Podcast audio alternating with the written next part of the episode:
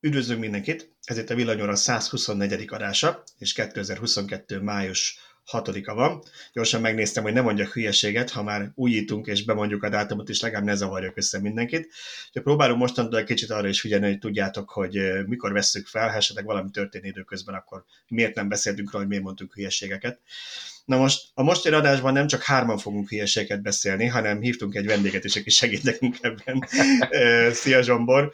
Magatán Zsombor egy rendszeres olvasónk, és félig meddig szerintem a villanysatos közösségnek az egyik ilyen oszlopos tagja, úgyhogy, úgyhogy talán sokan ismerik, és most elvittél egy hyundai egy hosszú teszt, hogy ezért meghívtunk, hogy erről beszélj egy kicsit. Köszönöm a meghívásokat, de Köszön... még gondolom nem. elmondod a, a, a Igen, is még, még a bekonferálom többeket is, mert, mert ezt is mindig megkapjuk, hogy, hogy aki nem YouTube-on nézi, az nem tudja, hogy kinek, ki, kinek melyik a hangja, mihez lehet őket kötni, úgyhogy itt van Antolci Tibor a főszerkesztőnk. Szia Tibor! Sziasztok! És itt van Szűcs Gábor, az a Szöcske. Szia Gábor! Sziasztok! Én pedig Bíró Balázs vagyok. És akkor kezdjük is a témák felsorolásával, mert megint sok mindent szedtünk össze, aztán meglátjuk, mennyi mindenre jut idő. Az első két téma az annyiban kapcsolódik egymáshoz, hogy Zsombor is, meg én is olyan őrültségre adtuk a fejünket, hogy nagyon sok ezer, több mint 2000 kilométert fogunk vezetni, amire normális ember mellett inkább repülővel megy, de mi elvittünk egy-egy autót, hogy megnézzük, hogy mit tudnak. Úgyhogy a két téma rögtön kezdünk, az valószínűleg egy jó hosszú beszélgetés lesz, hogy neki mi volt a tapasztalata, meg nekem. Aztán lesz jó pár rövid hírünk, ezek így az elmúlt, hír, elmúlt hétből az érdekesebb hírek, amiket igyekeztem összeválogatni, és ha marad időnk, akkor az adás végén beszélünk az energia jövőről is egy kicsit, de hát eh, ismertek minket, úgyhogy ha három óránál jutnánk oda, akkor azt valószínűleg állnak. Szóval 1000 km vagy 2000 km fölött utak, ezek ilyen irányonként több mint 1000 kilométeres utak voltak. Zsombor, hogy jött az ötlet, hogy eh, egy Ioniq 5 neki vágj. Egy, ez egy dízeles Ioniq 5, nem? Igen. Hát, hogy ez... Persze, és uh, 1000 km hatótával, és pisilni is csak. Üvegbe. Üvegbe, természetesen. Az összes gyerekre rá volt parancsolva, hogy... Na de akkor nem is csak az volt, hogy te így egyedül elindultál, hanem ez családos túl, nem, nem, ez, ez, ez családos túl, ez, ez, ez négyen mentünk. Ez egy számunkra már ismert úti cél volt, itt, itt többször jártunk, ráadásul többféle konstellációban, szóval mentünk ide már hagyományos autóval, mentünk ide repülővel, és úgy is, hogy ott autót béreltünk a, az utolsó 50-60 kilométerre. De most idén valahogy úgy álltak a csillagok, hogy a repülő se volt túl olcsó, legalábbis kifelé, az autóbérlés is drága lett volna, és akkor fölmerült az ötlet, hogy hát menjünk a saját elektromos autónkkal, ami nem az Ioniq 5, hanem egy, egy 28-as Ioniq, és én már bőszen tervezgettem, hogy akkor hogyan meg mint, hány töltés lenne ez, merre kellene menni. Hú, ilyeneket Ugyan... nem mondj, ezzel rögtön elveszük mindenkinek a kedvét a villanyautózást, hogy ezt tervezgetni kell egy, egy héttel előre. Hát... Minden éjszaka ezzel kell lefeküdni, hogy összeálljon a terv, mire elindulsz. Igen, én itt, Igazából én itt nem kis... kell, tehát ezt Balázs is megkapta, hogy, hogy mit, mit, miért kell tervezgetni. Tehát ha valamivel a Teslával nem kell tervezgetni, de van, aki szeret tervezgetni. Tehát Igen, én vannak olyan kis... emberek, akik úgy mennek el nyaralni, hogy szállásuk sincs foglalva, majd lesz valami. Van, aki meg egy hónapra előre bújja a bookingot, meg az összes hotel oldalát, hogy kiválassza a neki legjobban tetszőt. Tehát ez mentalitás kérdése. Igen, én azt akartam ezt mondani, hogy valóban én, én valószínűleg megőrülnék, tehát előbb megpattantak volna az agyi ütőreim, mint hogy én, mint hogy én ne tervezzem meg az utat utat bármilyen járművel mentem volna, tehát hogy én azért megnéztem a szállodát, olvastam róla, hogy mégis mit írnak, körülnéztem ott a környék. Tehát nálam ez egy program, és de nem muszáj, nem muszáj, van, csak most köszönünk el, mert soha többet nem fog szóhoz jutni. Na, szóval Zsombor, azért... akkor azt, azt áruld el nekünk, mielőtt tovább menjünk, hogy hova mentetek, mert azt még nem mondtuk, és így kicsit a levegőbe beszélünk.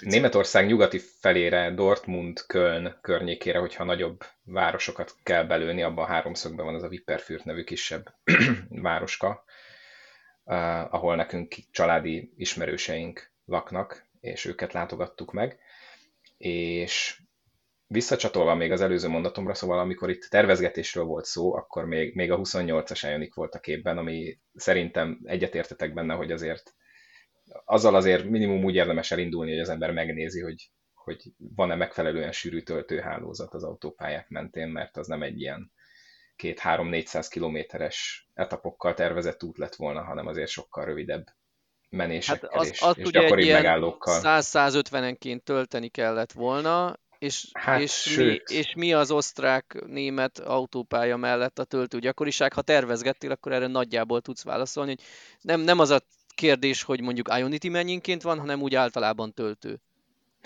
Az, a, az volt a tapasztalatom, hogy, hogy nyugati irányban elindulva hihetetlen Kánaán van ilyen szempontból. Tehát még amikor azt néztem, hogy, hogy nem, ne csak 50-es töltőkkel számoljak, hanem legalább legyen 75-ös, mert ugye az Ionic föl tudja venni a 70 kW-ot. Nem a te a 28-as, 28 igen, de a 28-as az ilyen 70 körül tud maximum tölteni, tehát a, ha van olyan töltő, ahol tudok egy picivel gyorsabban tölteni, mint az 50-es, ott azért lehet bőven időt nyerni.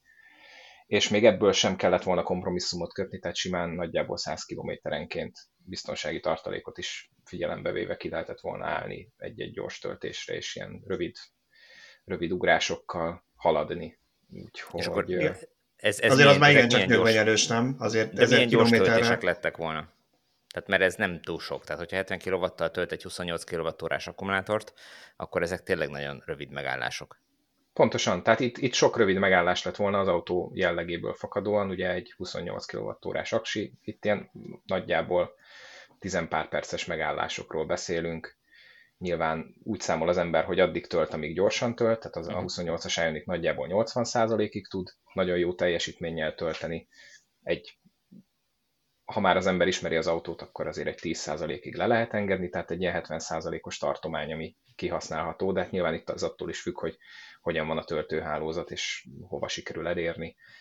Mm, azért az is jellemző, hogy sok autópálya pihenőben több cégnek az oszlopai is ott vannak. Tehát ott volt mondjuk a négy hm. Ionity oszlop, de ott volt, volt még az osztrákoknál több helyen Smatrix oszlop, esetleg még Eonos is volt, ahol háromféle cégnek az oszlopai voltak ott. Szóval nagyjából azzal lehet számolni, hogy az egyik nem indul, akkor még mindig ott a másik, vagy a harmadik. Ez, ez már a második olyan, amivel elveszük az emberek kedvét a villanyautózást, hogy nem indul.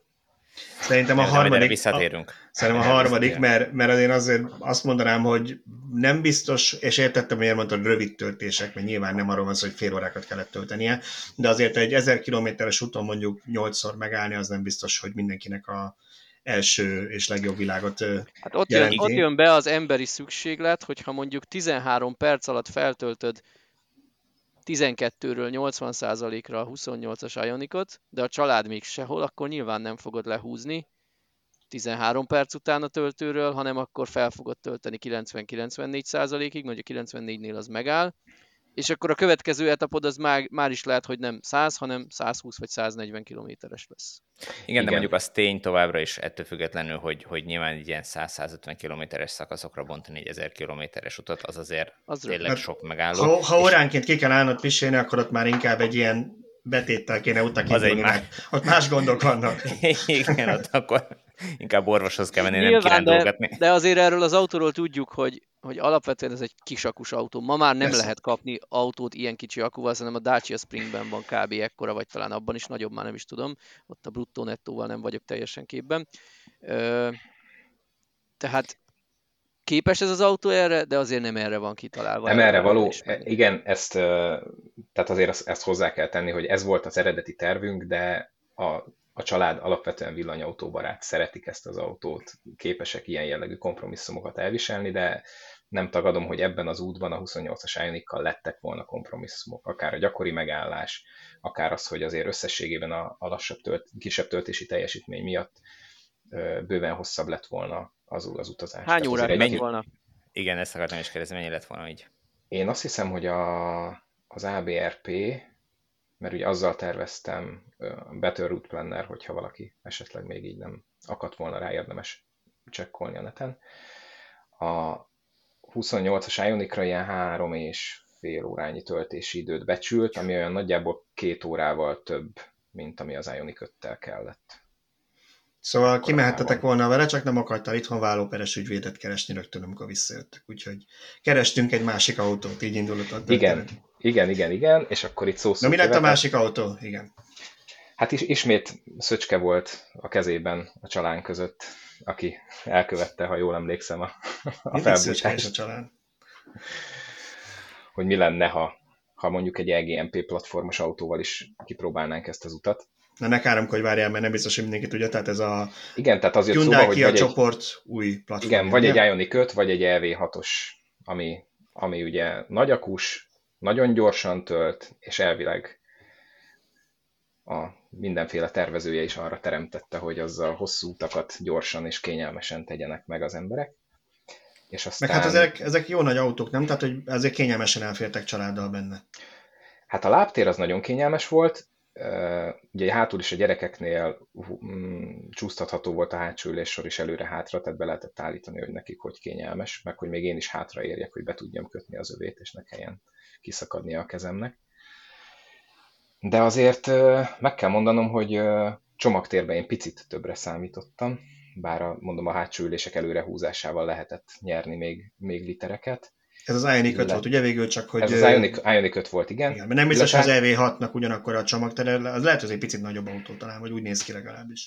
Szerintem kívül. kisebb, mert úgy csapottabb a hátulja, tehát felfelé Aha, biztos, lehet. hogy szűkebb. Uh, annyi, annyi van ezzel, hogy nem kicsi az a csomagtér, csak ahhoz képest, hogy mekkora brutális ez az autó, ha, ha ránézünk. Ugye ez az, az, ez az az átverős autó, hogy ö, olyan szempontból átverős, hogy mindenki azt mondja, hogy ez ilyen golf stílusú autó, igen, csak éppen másfélszer akkora. Tehát tényleg, aki, aki még nem találkozott ezzel, vagy amikor először találkozik vele élőben, akkor úgy meghökken, hogy a fotók alapján egy jóval kisebb autóra számít. Valahogy úgy titkolja a fotókon a méretét, és nagy de annyira a csomagtere nem nagy, mint amennyire az egész autó nagy. Ennek nyilván az is oka, hogy magas a csomagtér padló, mert hátul van a, a, alapvetően hátul is, vagy hátul van a motor, mert hogy összkerekes vagy hátsókerekes az autó. Igen, viszont ez egy, ez egy hátsókereskes autó volt, ami kellemes meglepetés volt, az a bődületesen nagy Frank elő, amiben még plusz egy töltőkábelt is elvittem magammal, mert úgy voltam vele, hogyha valahol a, hossz, a hossza a gyárinak kevés lenne, akkor legyen nálunk a, a sajátunk is, ami egy 7 méteres darab. Látod, hát Tibor tervez, ő volt. tervez. nem csak úgy elindul a világban, hogy arra is gondolta, hogy egy hosszabb kábel legyen. Ilyen messzire nem mentem. Hát csak kivettem a gyárit, ami olyan, olyan, olyan rövidnek tűnt. Tehát azzal azt vettem észre, hogy ha már úgy tudok ráállni egy töltőoszlopra, hogy a, az autónak a bal elejénél lenne a, az oszlop, és be kéne dugni jobb hátulra, és tudtam, hogy lesz olyan hely, ahol AC-n így kell majd töltenem, akkor nem fogod elérni, úgyhogy, de nem lett rá végül szükség, de hogy a Frank az elől szép nagy, és a csomagtartó alatt is van egyébként még egy kisebb rekesz, de hát az ilyen elég nehezen kihasználható, tehát oda így nagy csomagokat meg nem lehet kiszedni. A hát másik, hogyha bepakolta fura... a csomagtartóval hátra, nem? Akkor, akkor még inkább Igen, bár ami nagyon, ami nagyon muszájból kell, azt, azt beteszem a frankba. Tehát az, az Igen, én is ezt néztem a, a Model 3-nál, ugyanezt, hogy van egy nagyon nagy ilyen luk, ott egy nagyon nagy luk van hátul a csomagtartó alatt egy, egy plusz rekesz, de ha az ember telepakolta a csomagtartót, akkor rohadtul nem praktikus, mert igen. Ha meg nem pakolom tele a csomagtartót, akkor miért oda pakolnék, miért nem föntre? Maximum akkor, hogyha nem akarom valami nagyon lögykölgyön vagy dobálódzon. Na mindegy, szóval, de, de akkor az valami, szinten az 5 is azt mondta, hogy van még egy plusz kis rekesz ott a, a hátsó csomagtartó igen, alatt. Igen, igen, volt az, hogy felhajtottam, de igazából tényleg nem használtuk. Nem, nem volt így most ezen az utazáson értelme. Ami másik fura volt nekem, hogy nagy az autó, de ez is igazából egy 4 plusz egy személyes, vagy 4 plusz fél személyes autó, tehát ha hátul benn van a két gyerekülés, akkor középre esetleg valaki be tudja így lapjával szuszakolni magát. De Nem véletlenül van nekem MV200 Evaliem. Azzal is izgalmas lett volna ez a táv. Igen. Ez a... Tibor, mi lenne, mi lenne, ha, figyelj, van egy ötletem egy cikkre, Tibor. Mi lenne, hogyha valaki, akinek van ilyen autója, elmenne, elmenne ezer kilométeres útra per irány családdal, és megnézni, hogy ő, ő hogy, hogy oldja hát, ezt? Hát most ez lehet, hogy spoiler, ha nem jön össze, akkor ciki lesz, de amúgy pont egy ilyen észak-olaszországi tengerparti, tehát ez a, ez a Velence környéke, vagy tehát ez a Grádó-Velence szakaszra tervezgetek épp egy családi nyaralást, én bevallom őszintén nem kedvelem azt a szakaszt, mert ott ilyen izé, kakaószínű a tenger kavarja ott azt a sárgás homokot, de akkor a gyerekeim vannak, akiknek egy ilyen végtelenített homokozó az maga a Kánaán, tehát úgy döntöttem, hogy most a saját érdekeim háttérbe dobom, és nem egy sziklás, kavicsos, akármilyen tengerpartot nézek ki, hanem ezt, a, ezt az észak-olasz kakaót megnézzük. Én ja, meg most már valami pénzt... érdekeidet háttérbe dobás az azt jelenti, hogy nem az Eváliával mentek, hanem repülőre ültek. És... Azon az igazi. Az, az most nincs tervben. Hát most én ezt az Eváliával nézegetem, mert szeretem a csalánt. Van még szóval, szóval lassan... Európában? Igen, ez egy érdekes kérdés lesz, de van. Azt akarom csak lassan én meg valami díjat szedek az a, olasz turisztikai hivataltól, mert most már te vagy a második ember, aki azt mondja nekem, hogy Észak-Olaszországban gondolkozik ő is, hogy elmegy nyaralni, úgyhogy lehet, hogy kedvet hoztam pár embernek ezzel. Na de vissza a Zsombor útjára. Szóval Ioniq 5 indultál, akkor tisztázok, hogy ez melyik Ioniq 5 volt, azt mondtad, hogy hátsó kerekes, nem összkerekes, mekkora akku volt benne, ez melyik változat? Ebben a nagyobbik akku volt, a nettó 70 kWh, de nem az, ami majd most már hamarosan jön Európába is, és Észak-Amerikában van, ami a bruttó 77-es, 77-es azt hiszem. Hát, a nettója 77 talán annak, de egy ilyen durván 5 kWh, vagy kicsit többen lesz nagyobb. Igen, az egy picivel nagyobb, tehát a nagyobb aksis és a, a hátsó kerékhajtásos változat volt, ami ugye elvileg hatótávban a legtöbbet tudja nyújtani, mert a, az összkerekes az egy kicsivel torkosabb, ezért kevesebbet tud elmenni. Erről is megosztanak a vélemények állítólag, ha ekomódban kapcsolod az összkerekest, akkor az kizárólag hátsó kerekesként működik, tehát elfben hoznia kéne azt a fogyasztást. Nyilván van egy kis plusz súly, de az valószínűleg elhanyagolható. Meg az is lehet, hogy önkényesen az autó valamiért néha összkerékre kapcsol, nem tudom, csúszós út vagy hasonló. Ugye az szokott, az szokott itt lenni a döntő faktor, hogy mind a két motor állandó mágnesese, vagy az egyik indukciós.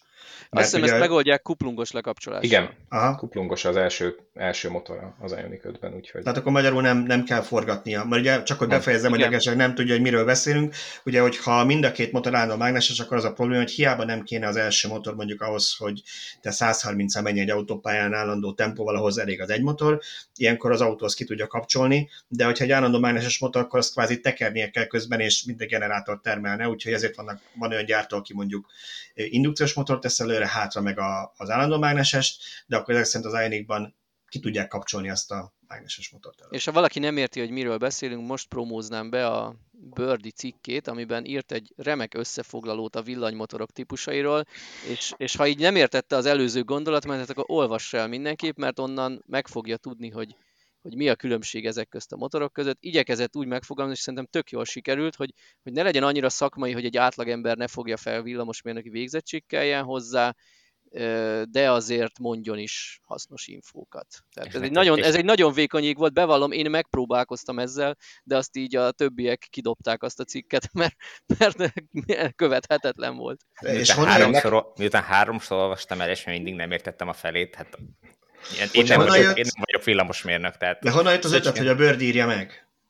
Ez kinek az ötlete volt? Az én ötletem Szöcske. volt, mert ne, Szöcske megírta, és aztán én tovább passzoltam Bördének, hogy ő, mint aki uh, ugyan mérnök, de nem most lehet, hogy hülyeséget fogok mondani, majd megkérdezzük tőle, hogy milyen mérnök pontosan. Hány éve ismered? az, hogy még csak 21, de szóval, hogy, hogy hogy olyan szemlélettel, tehát úgy írja meg, mint aki egyébként nem tud ezekről semmit, és hogyha ő, ő megérti, és ő, ő átlátja az alapján, a cikk alapján, akkor nagy valószínűséggel mindenki át fogja látni. Most nem azért, mert hogy ő, tehát csak hogy nem foglalkozott ezzel a témával korábban, friss vinajautósként nem találkozott soha ezzel, és hát többször nekifutottunk, de, de szerintem is egészen jól áttekintető lett a végére.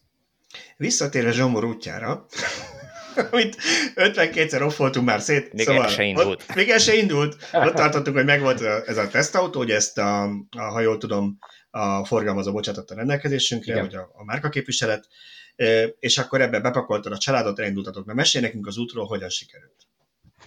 Az utat úgy terveztük, mert hát azért nem tudtam levetkőzni a saját magamat, és csak, csak tervezett az ember, eredetileg ENBV töltőhálózattal terveztünk, de aztán váltottunk Ionity-re mm, egyrészt az elérhetőség miatt is, másrészt pedig a, a, úgy jött ki végül a matek, hogy, hogy Ionity-n kedvezőbb töltési díjakkal tudtunk menni, de még egyszer hangsúlyozom, és azt hiszem az összefoglaló cikket is, elolvassátok, ott benne van mindkét féle hálózatnak mint többféle tarifájával is a töltési díj. Annyira sűrű mind a két hálózat, hogy nagyjából teljesen mindegy, hogy mi végül is hol álltunk megtölteni.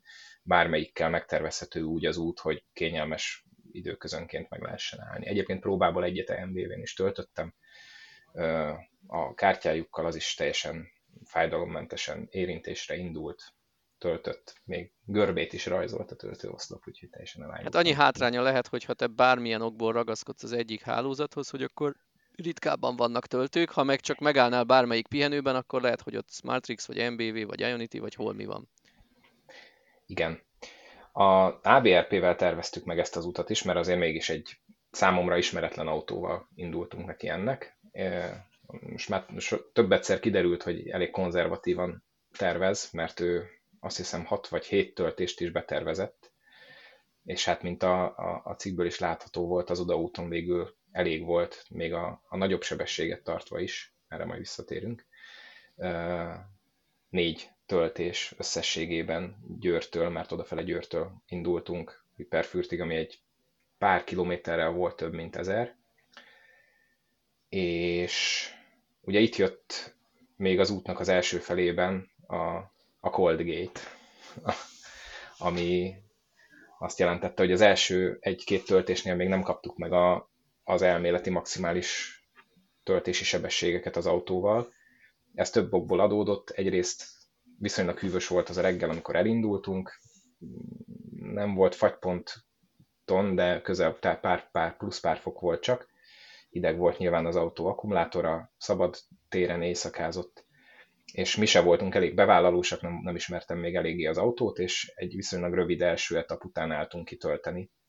Nem merítettük le eléggé és ez egy olyan autó volt ráadásul, amiben nem volt benne az extraként kérhető uh, akufűtés opció, ami annak, aki esetleg így gyakrabban és távolabbra és, és téli időszakban is menne ezzel az autóval, egy elérhető extra, meg lehet venni hozzá, és akkor képes az autó előfűteni az akut, és már az első töltésnél is nagyon jó teljesítményt adni. Amennyire emlékszem, nem is olyan horrorisztikus az ára. Hát most, most nem akarok Igen. számot mondani, mert azóta lehet, hogy hatszor változott az árlista, de az én fejemben ilyen százezres tétel van, ami egy 15 milliótól induló autó árában szerintem nem akkora.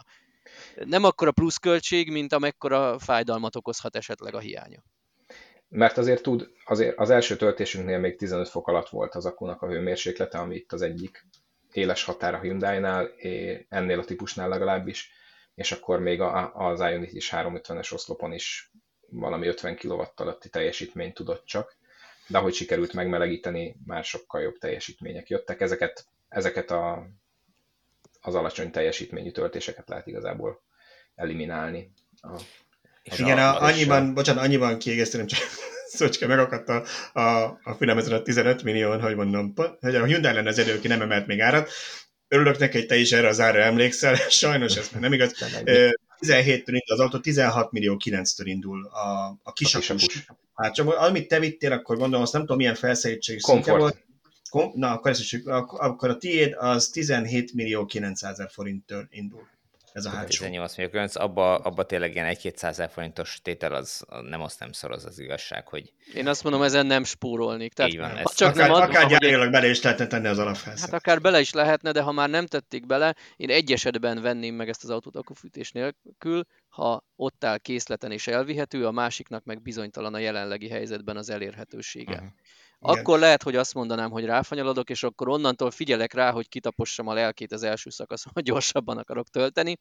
De amúgy, ha én ezt katalógusból rendelem, nem bírom elképzelni azt a szitut, hogy ne x be az akufűtés. Igen, azért egy, egy kis csillaggal akkor itt is csak annyit jegyezünk meg, mert mindig nehéz belőni, hogy akik minket hallgatnak, mennyivel vannak ebben a témában benne, de hogy miért beszélünk itt akufűtésről, hogy a legtöbb akkumulátornak van egy optimális hőmérséklet, ahol a leggyorsabban tud tölteni, és ugye egyes autókban van akufűtés, akkor az azt jelenti, hogy ő előmelegíti az akkumulátort, tehát amikor odaállsz a töltőhöz, akkor azt a bizonyos a, a billboardokon, hirdetőtáblákon nagy betűkkel reklámozott maximum töltési teljesítményt, és akár megkaphatod, elérheted, míg ha ez nincs benne, akkor ennél, és ugye hidegebb az akkumulátor, akkor ennél kevesebbre számíthatsz. Akkor már mondjuk konkrétumot, bár az autó maga nem írja ki a műszerfalra, de 25 és 35 fok között adja oda a csúcsot a, a Hyundai akku.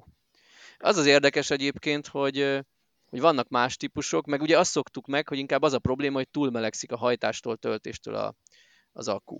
Tehát ez ugye Nissanból van kisebb, a legtöbb, főleg a, főleg a Nissanos kisebb, probléma kisebb ez. akus autóknál volt ez De jellemző. ugye nyilván, nyilván, amikor van az embernek egy 25-30-40 kWh akkuja, akkor azt jóval nagyobb tehát arányaiban nagyobb teljesítménnyel használja ki, terheli, hiszen ha megy az autó 130-al, akkor mind a két autó ilyen 25-30 kW-os teljesítményt vesz ki az akuból, és nagyon nem mindegy, hogy egy 24-es akuból vesszük ki ezt a 30 kW-ot, vagy egy 70-es, 80-as akuból. Igen, a másik meg az, amit, ami, amire én is rájöttem, hogy alapvetően, hogy ha te egyenletes tempóval mész autópályán, mondjuk 130-al, akkor az akkumulátor nem igazán, legalábbis az enyémben is nem igazán melegszik, az szépen beáll nekem például egy 20-22 fokra, és úgy azon is marad, akkor melegszik, hogyha te hirtelen gyorsítasz, lassítasz, tehát visszatöltesz, mondjuk az én utamnál például az volt, ugye volt elég nagy autópályadugó, olyankor az ember ugye elindul, megy 70-nel, hirtelen befelefékez az egész sor, megint újra indulunk. Én azt vettem észre, hogy ilyen szakasz után nekem 38 fokos volt az akku, ami nekem azért volt jó, mert az enyém azért 42-43 fok körül adja oda a maximum töltési teljesítményt. Na igen, ezt akartam kérdezni még, hogy az Ionic az Ionic elég a gyors menés és az, az alapos lemerítés, vagy a töltés melegíti föl inkább az akkumulátort, vagy ezt hogy tapasztaltad? Az Ionic 5, mivel ennyire szűk tartományban adja oda teljes töltési teljesítményt, azért igyekszik az akkumulátornak a hőmenedzsmentjét kézben tartani, és ez abban nyilvánul meg, hogy amikor megy az ember, még autópálya tempóban is, akkor ő igyekszik hűteni az akut. Tehát mi rendszeresen jóval alacsonyabb akuhőmérséklettel értünk oda a következő töltőhöz, mint amennyivel elindultunk az előzőtől. Uh-huh. Ami fura volt, hogy ezt még néha akkor is csinálta, amikor már bőven 25 fok alá levitte az akut, de amikor már ilyen 21-2 fokról tudtuk elindítani a töltést, akkor azt a 3 fokos lépcsőt azt nagyon-nagyon gyorsan megugrotta ez ott is látszott, van az összefoglaló cikk, ami ugye az aljára bekerült egy grafikon a, a hazaérkezésnél lévő egy majdnem teljes töltésről, 9% környékéről töltöttük föl teljesen 100%-ra az autót a Sziget-Szent Miklósi Ionity-n. Ha ott megnézitek, ott is az első pár 10-20 százalékon még alacsonyabb törzsítési teljesítményt ad az autó. Egyszerűen azért, mert a, az utolsó nagyjából 300 kilométeres etapon visszahűtötte annyira az aksit, pedig az utolsó töltésnél bőven elment ilyen 50 fok környékére már az akku. Mégis visszahűtötte annyira. Hogy... És itt aktívan hűt, vagy pedig csak hűl magától? Én biztos vagyok benne szinte, hogy aktívan hűt. Uh-huh. Mert... Ha csak magától hűlne, akkor nem melegedne túl a 62-es Leaf. Én ezt, én ezt mondom. Nyilván másik gyártó, más akukémia, stb., de, de azért Képes én a, aktívan hűteni Én a niro sokat nézegettem, és ott, és ott az volt, hogy hogyha megyek fix 130-al, akkor azért lassacskán arra szólt felfelé az akkuhőmérséklet. Ezen az 28... autó meg lassacskán csökkent, tehát szerintem ehhez hűteni kell, ez nem elég a menetszél. A 28-as Ioniq is nagyjából azért megtartja azt a hőmérsékletet, amit töltés után elért, hogyha utána autópályás menetben megy vele az ember. Nyilván okay. megint az van, hogy Így van hogy a akkuméretéhez képest arányosan nagyobb teljesítményt veszünk ki belőle, mint itt a 70-esből, de ennek ellenére nekem gyanús, hogy, hogy ő igyekezett az út közben is temperálni az akut, hogy amikor majd a töltés jön, akkor ne szaladjon el annyira. Jó, de ez töltés egy jó, jó stratégia, mert akkor a töltés elején meg nem indul rendesen, a, a, tehát nem, nem jó teljesítménnyel indul ehhez valószínűleg többet kellett volna együtt lenni az autóval, és jobban kitapasztalni, hogy ezt miért és hogyan csinálja így. De mert azt gondolom, hogy ha navigációba beálltad a következő töltőosztopot, és tudja, hogy tölteni mész, akkor ha nincs is benne aktív fűtés, de legalább nem kéne túlhűteni az akut, nem? Ezt várnánk, hogy... Ezt nem tettük meg, nem használtuk az autó saját Aha. navigációját. Tehát hát ez, volt között. ez, egy, ez egy idei frissítés egyébként az Ioniq 5-nél.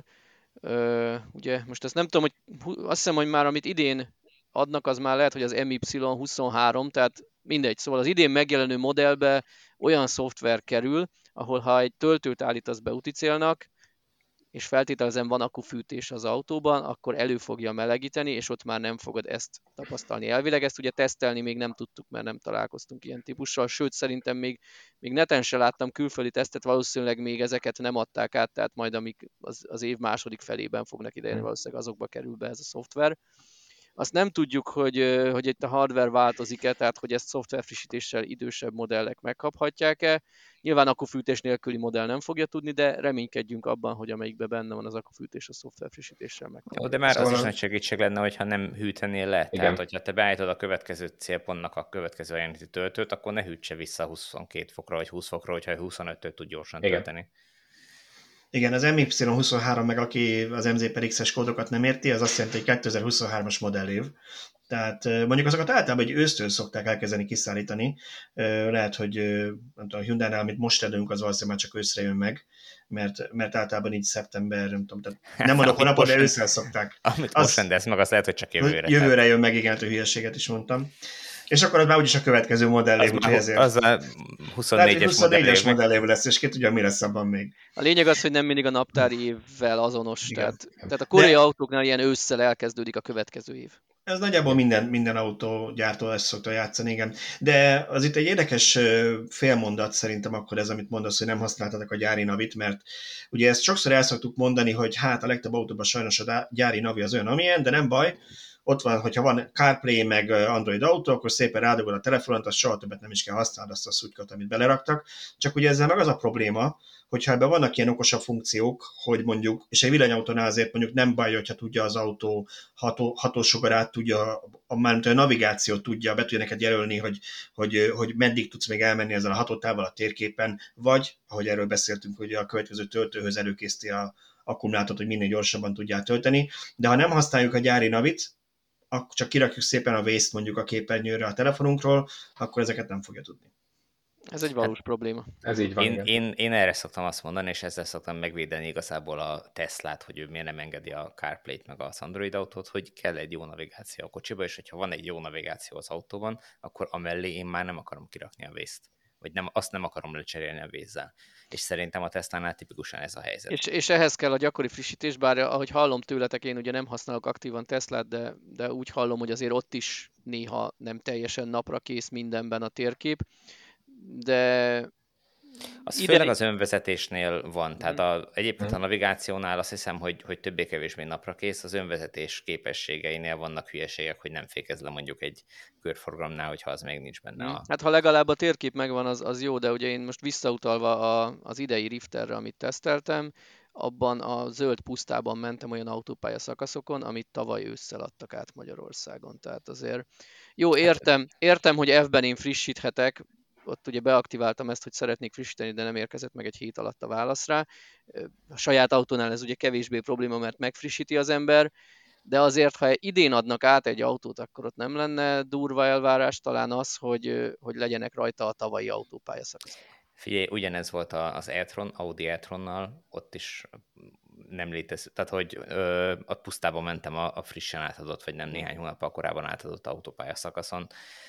Ez nyilván navigáció gyártó függő, meg az, hogy az autógyártó milyen szerződés kötött a navigáció Ez ettől is függ, de, de én úgy gondolom, hogy ez egy prémium gyártónál ciki kéne, hogy legyen úgy átadni. Tehát, hogyha létezik frissítés rá, akkor igenis átadás előtt vegye azt a fél órát a szerviz, szalon, akármi, de hiszen nincs. nekik van szalonjuk, hogy, hogy tegye rá a legfrissebb tér. De nincs, frissít, nincs frissebb térképadat. Az baj. Mert ha úgy veszik meg, hogy évente egyszer vesznek frissítést a, a adatszolgáltatótól, akkor, akkor egy évig nem lesz rajta. Hát igen, és az, év, az évi frissítés az lehet, hogy még szerencsés is, mert, mert van, amikor még az sincsen. De egyébként azért tesla is érdekes, hogy ugye az ember azt hinné, hogy attól, hogy minden internet alapú, és Google Maps a, a navigáció alapja, de amennyire tudom, magát a térképet azt nem valós időben húzza le a netről, csak a forgalmi adatokat és egyéb ilyen információkat. Tehát ott is az utolsó EU-s térkép frissítés az 21-es, valami aztán 21 augusztusi vagy ilyesmi az utolsó európai térkép rajta.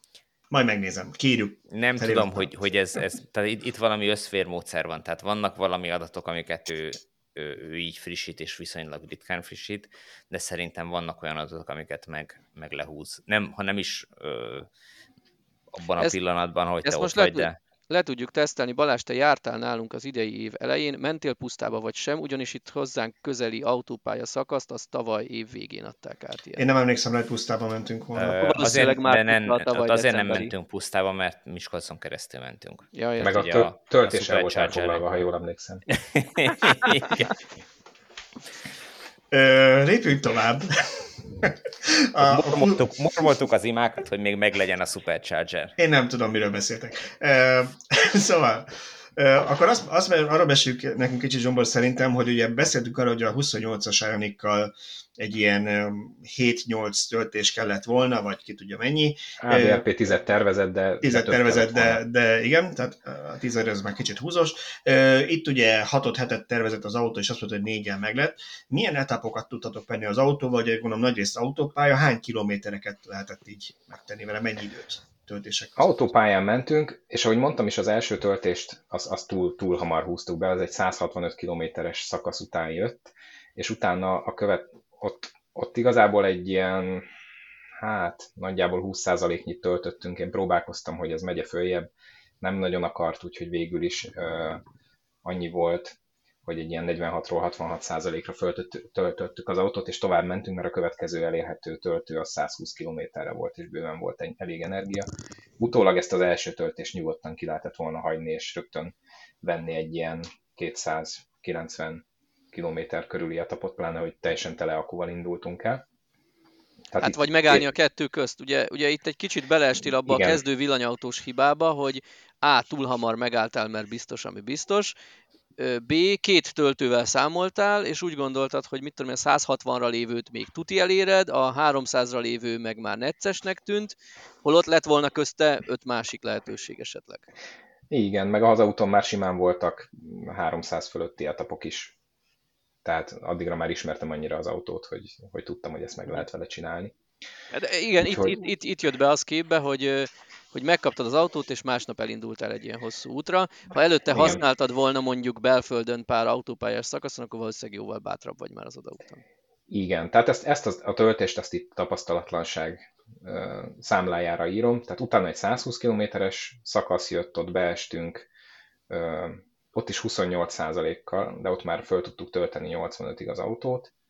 Igazából még ott is uh, ott sem volt meg a teljes töltési teljesítmény, de már, már sokkal jobb volt, tehát ott egy ilyen 100 kW fölötti átlagot hoztunk a töltésben, még az első az még egy ilyen 60 kW körüli volt.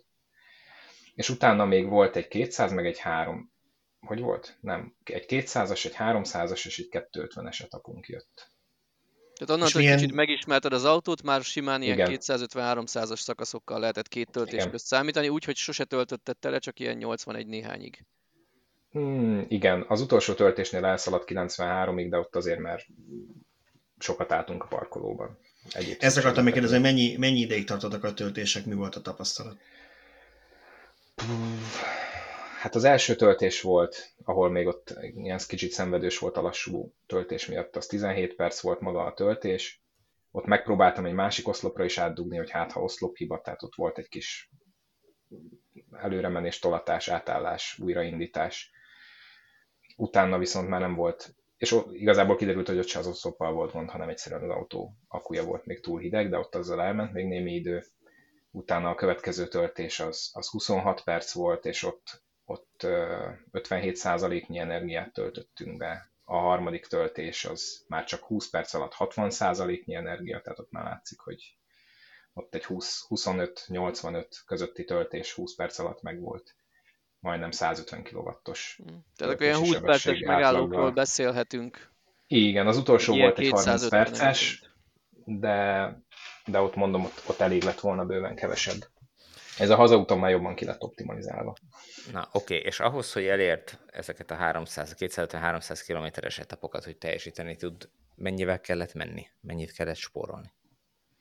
Az volt Mert a... ugye azt, azt tudjuk, hogy az összes villanyítós tötymörög a kamionok mögött az autópályán is.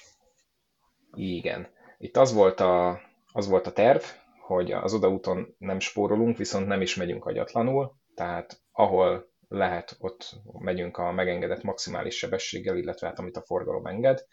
A no limites német autópálya szakaszokon pedig egy ilyen GPS 130-as sebességgel haladunk, mert egyrészt nem is saját autó, ott azért ha bármiféle baleset van, és 160-nal szállunk bele a szalagkorlátba, a német rendőr simán azt mondja, hogy 130-al kellett volna menni, és szóval ott az egy ilyen szürke zóna. Lehet gyorsabban menni, de megütheti az ember a bokáját vele, hogyha bármi történik.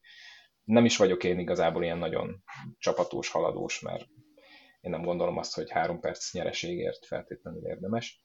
Bár Megfontolt egy... családapaként az ember már nem csinál ilyeneket, bár megjegyzem, azért láttam én egy végsebességes fotót. Ezt akartam mondani, hogy volt azért egy végsebesség próba, egy, egy töltő előtt egy 10 kilométerrel, amikor már látszott, hogy bőven, bőven meg lesz a töltő. És nem, nem azért mentek gyorsan, mert gyorsan akart menni, vagy gyorsan oda kellett érni, mert valakinek pisilni kellett, hanem meg kellett melegíteni az akkumulátort, ugye? Egyébként ez is benne volt, hogy az a harmadik töltés jött már, és biztos ne legyen gond ezzel, de leginkább ez csak ilyen kíváncsiság volt. Üres és mi volt, mi, volt, mi volt az a végső? Ez ugye ez német szakasz volt, ahol lehetett, ugye? Abszolút, Tehát semmi igen, illegál. Persze. Akkor mondd el, mennyi volt a végsebesség, ha itt be lehet valami. 191-nél megállt, mint a szög. Uh-huh. Ment volna még. Addig de húzott, és akkor egyszer csak megállt. Volt, hogy szabályoz? Igen, ez abszolút érezhető volt, hogy ott, ott, ott meghúztak egy, egy vonalat, ami az Evalia is nem engedi tovább. Csak nem 191 nél. Igen, lejtől lefelé, hogyha 60 bólik golyó van, golyó van 122-nél megáll, mint a szög az Evalia. És egyébként kicsit ez volt nekem fura a Rifterhez, hogy a Rifterben úgy éreztem, hogy a 135-nél áll meg ugyanúgy, hogy ott úgy, ott úgy elkezd elfogyni az erő, hogy most tényleg elfogy az erő, vagy csak szoftveresen megoldották, hogy ilyen lágyan legyen a vége, nem tudom, de az Evalia az tényleg olyan, hogy jó, hát nyilván nem egy Tesla-szerű gyorsulás, de azért úgy azt érzi az ember, hogy még tudna gyorsulni, tehát megy, megy, megy, puk, megtorpan, elvágják 122-nél. Na, ilyen lehetett akkor az Ioniq 591-nél. Ilyen volt nagyjából, igen, igen, igen. Úgyhogy Na, úgyhogy nagyjából így nézett ki az odaút. A, a töltéseink az egy ilyen másfél órára jöttek ki összesen, az állásidő az meg egy 20 perccel volt összességében több. És mennyi volt a visszaút? Mennyivel volt a tapasztaltabb, bátrabb, hogy sikerült? Nem kell ennyire részletesen, Vissza... csak hogy mi, mi volt a különbség, inkább arról beszélni. A visszaútra, még a túra előtt azt lőttem be, hogy mivel ez ilyen off, de annyira olcsón lett közben repülőjegy, hogy a, a családnak más jellegű visszaút élményt biztosítva azt találtuk ki, hogy ők repülni fognak, mert hogy a gyerekeknek ez egy nem egy mindennapos élmény, és ilyen 10 euró per darabért osztogatták Dortmundból Budapestre a repülőjegyeket, hogy akkor a, a család többi része repülni fog hazafelé. És ezért ugye az volt, hogy én egyedül fogok hazajönni, nem szorít annyira az idő, nem fognak mögülem szirén hangok szólni, hogy de már, megint álljunk meg, mert pisilni kell, mert ez kell, az kell, nem az kell, hogy akkor majd 110, és hogy mennyivel jobban fog fogyasztani. Azért ezt az odaúton egy kicsit átgondoltam, mert látszott, hogy eleve ez egy hosszabb hazaút lesz. Egyrészt, mert nem Győrig megyünk, hanem Budapestig, másrészt pedig, mert lesz még egy reptéri kitérő is Dortmundba. Tehát az odafele 1000 km helyett ez egy 1003-as etapnak nézett ki. Plusz Plusz annyira gyorsan tölt az Ionic, hogy nincs értelme spórolni a sebesség. Ez az egyik, egy picivel egyébként nyugisabbra vettem a figurát. A német autópálya szakaszokon a legtöbb helyen egyébként 120-as korlátozás van, ha van. És be is tartják. Ott én nem szerettem volna 110-zel menni, mert ott pont megakasztottam volna mindenkit, és én éreztem volna rosszul magam. Úgyhogy a, a, a visszaútra én ezt a 120-at lőttem be magamnak, hogyha no limites szakasz van, akkor ott se fogok nagyon gyorsabban menni. És az nagyjából egyébként be is jött. Ö- Hát én azért néztem, Le... hogy ott, ott voltak 70-ek bőven a visszaúton. Hát az odaúton is voltak bőven 70-ek, mert tele volt felújítással a német autópálya, ahol le volt sávelhúzások, és 80-as tábla végig, és mindenki be is tartotta.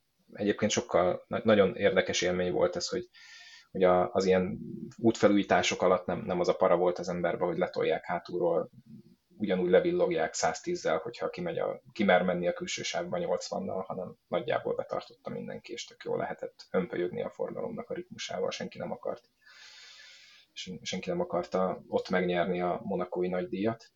Lehetséges ám, hogy a büntetés pénzneme és összege az, ami az embereket erre motiválja, mert én Olaszországban sajnos nem ezt tapasztaltam, hanem ugyanazt a mentalitást, hogy ugye én is, akik olvasták erről a cikket, látták, hogy én is nagyon sok útfelejtáson verekedtem át magam, és én voltam az edő, aki hülye megpróbálta betartani, de néha úgy érzed, hogy veszélyes, ha betartod, mert egyszerűen letolnak.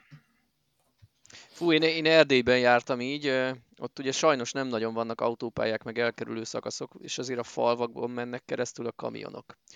És én jól nevelt emberként, ha nem is a 50 de mondjuk ilyen 58-62 közt szerettem volna haladni, de miután az első faluban négy kamion előzött meg százzal, innentől azt mondtam, hogy életveszélyes, ha én ott 60-kával haladok, úgyhogy kénytelen voltam szabálytalanul 80-90-nel menni legalább, mert akkor nem akartak letolni és megelőzni a kamionok.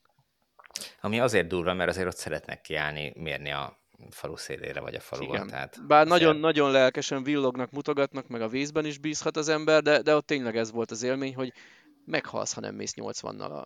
Tehát lehet, én hogy én egy gyalogos ütsz el, de inkább ő halljon meg, mint én. Én azt nem értettem az én autópályás feljutásos történetemnél, hogy voltak olyan szakaszok, ahol a, nem tudom, hogy az ioniq ez hogy van, hogy te láttál egy Zsombor, hogy a Teslában ezek az ultrahangos szenzorok oldalt, hogy elkezdik érezni, hogy túl közel mész valamihez.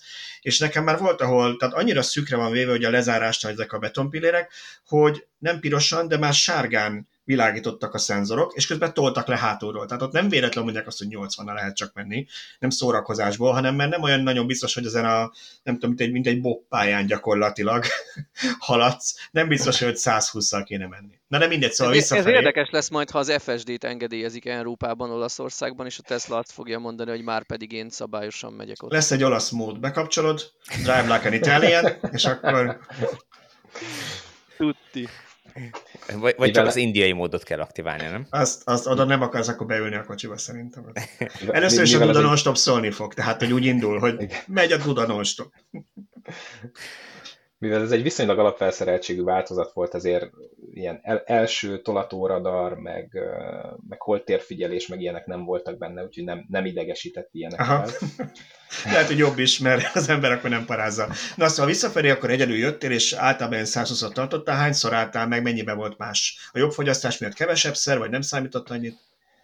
Számított, nagyon is számított. Egyrészt azért, mert hogy az első szakasz, amikor a reptérre meg visszajöttünk, abban kevesebb volt az autópálya, és ott eleve sokkal jobb fogyasztást sikerült elérni egészen uh, konkrétan.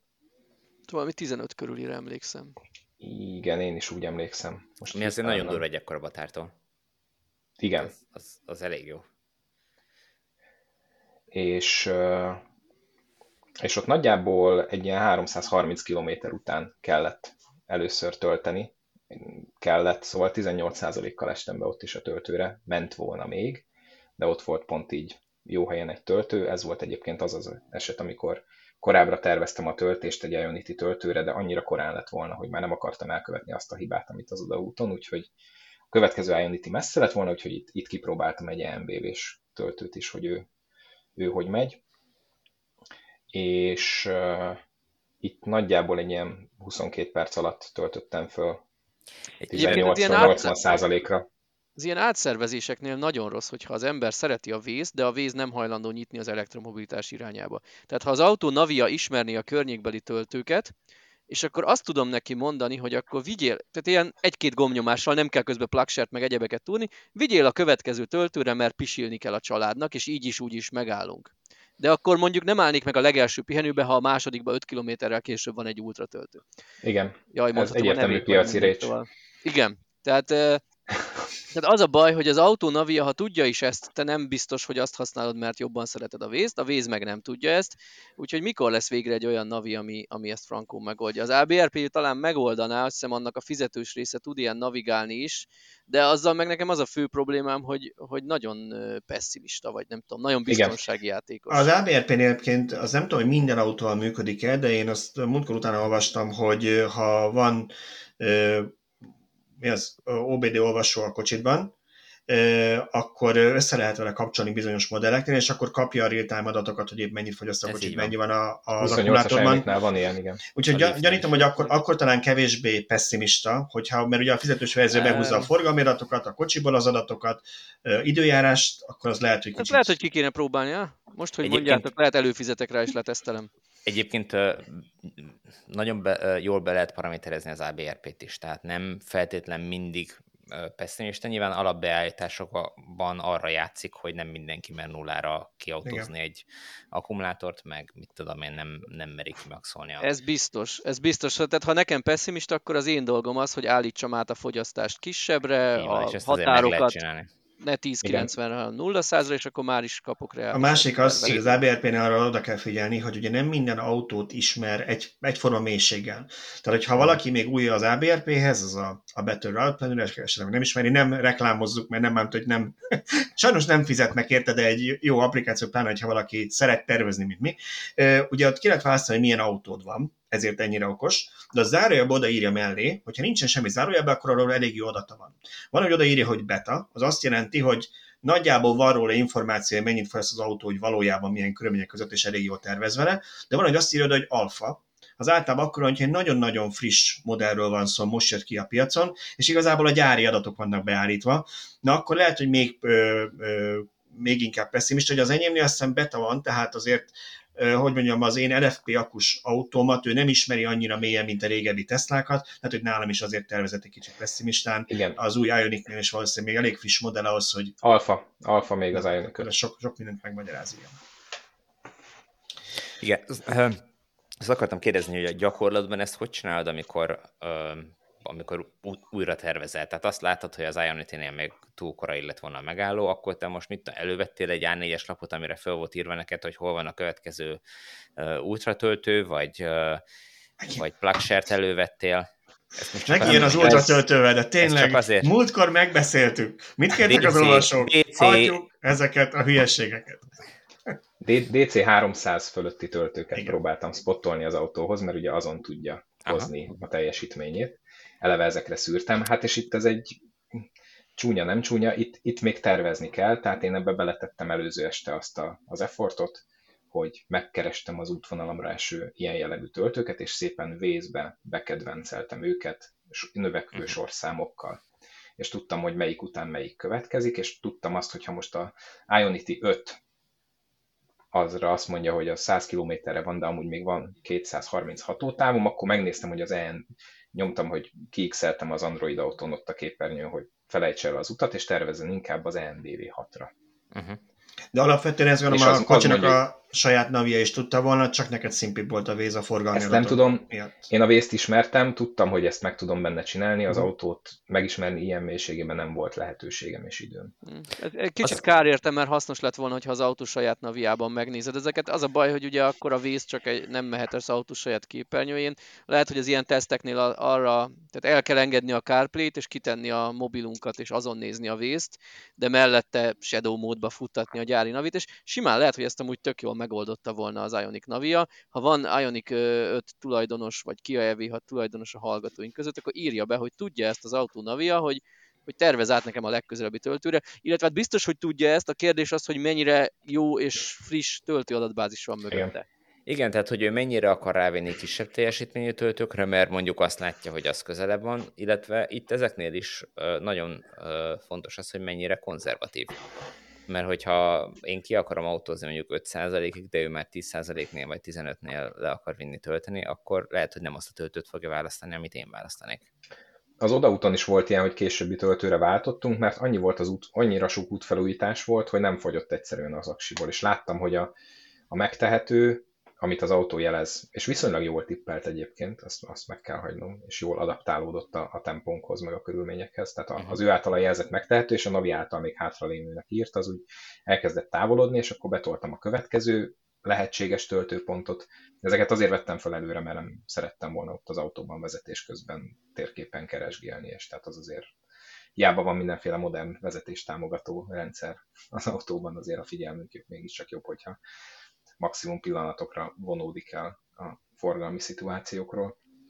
És akkor rápróbáltam, hm, hogy a következő töltő, hát igen, az még úgy range lenne, nézzük meg, hogy... És igazából a töltő előtt, a korábbi töltő előtt hoztam egy döntést, hogy akkor bele fog-e férni, vagy nem fog beleférni, és akkor ott tovább mentünk. Apropó vezetés támogató, használtál-e bármi ilyet az Ionic 5 repertoárjából, és mi volt a tapasztalat?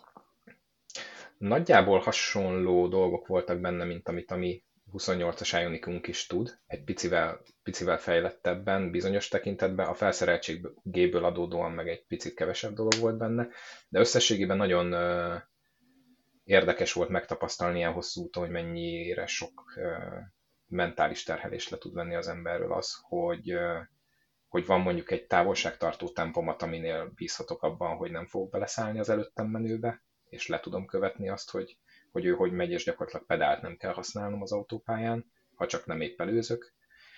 Aztán van egy valamilyen, valamennyire jó sávtartó, ami ugyan ott tartom a kezem a kormányon, de ő nagyjából megoldja, hogy a sáv közepén menjek. És ami a 28-as Ionichoz képest nekem itt újdonság volt, és az is sokat segített, főleg az odaúton, amikor mindig a, a megengedett sebességekkel igyekeztünk menni, az az, hogy a navigációból, illetve a tábla felismerés alapján ő látta, hogyha valamilyen korlátozás jött, és ő beállította arra a tempomatnak a sebességét, és mivel itt nem vérmes olaszok jöttek mögöttem, akik ledudáltak volna, ez így nagyjából jó is volt. Tehát, hogyha a 80-as táblánál visszavette 80-ra a sebességet, akkor ezért engem nem akart senki meglincselni. Uh-huh. Én ezen mindig kiakadok, rendszeresen olvasom, hogy valaki vesz tök új, akár prémium autót, és beírja, hogy élkem nevezessen a gép, első dolgom volt kikapcsolni a sávtartót, bla bla bla. De, de nem értem, hogy miért nem ad neki egy esélyt. Lehet, hogy ő fejben eldöntötte, hogy nekem nevezessen a gép, de legalább kíváncsiságból próbálná ki. Nekem, Elképesztő, hogy hosszú úton mennyire sokat segít. Nem az, hogy helyettem vezet, hanem ha, tehát én úgy tekintek ezekre az extrákra, mint a biztonsági övre. Az Jóval ember életében általában nem használja, de lehet, hogy egyszer megmenti az életet. És ugyanez van a sávtartóval, az adaptív tempomattal, a vízfékező rendszerrel, mindegyikkel. Ideális esetben ezekre soha nincs szükség. De csak egyszer bambúj el, bármi történhet, szívinfarktust kaphatsz, és ha ez menti meg a családot, hogy tartja a sávot, akkor már megérte, hogy be van kapcsolva. Nyilván, de amit, amit Zsombor is mond, hogy, hogy az, hogy nem kell arra koncentrálni, hogy te tartsd a kocsit a sáv közepén, az tényleg rengeteg sok terhet levesz az emberről mentálisan. Nem, nem fizikálisan, de az, hogy ott ülsz, és csak, csak lazán fogod a kormányt, és nézelődsz, és beszélgetsz, és, és élvezed az utazást, az, az már sokat javít a, a helyzeten. Egyébként, a, amit mondasz, az olyanok szok, tehát az ilyenek szokták még utána hozzátenni, hogy de igen, egyébként a, az adaptív tempomat, fú, na az nagyon jó, azt nagyon szeretem. Na hát igen, az adaptív tempomatot már használja 5 éve, és ezért megszerette és megtanulta a használatát, meg, meg most már érzi, hogy hogy van, a másikat meg nem hajlandó kipróbálni, tehát hogy, hogy és lehet valószínűleg azt is szeretné fél év múlva, és nem lenne hajlandó elengedni, vagy nehezen engedni el, csak nem hajlandó kipróbálni, mert egyszer ez a mentális gáda benne van az emberekben. Biztos, hogy, hogy biztos, hogy típus függő, hogy mennyire ügyes benne a rendszer. Engem például idegesít az, hogy sok típus előbb elkezd csipogni a sáv miatt, mint, mint beavatkozni. És amúgy tök, Bocsánat, tök srácok, örülök, nem. jó néven veszem a beavatkozást. Igen?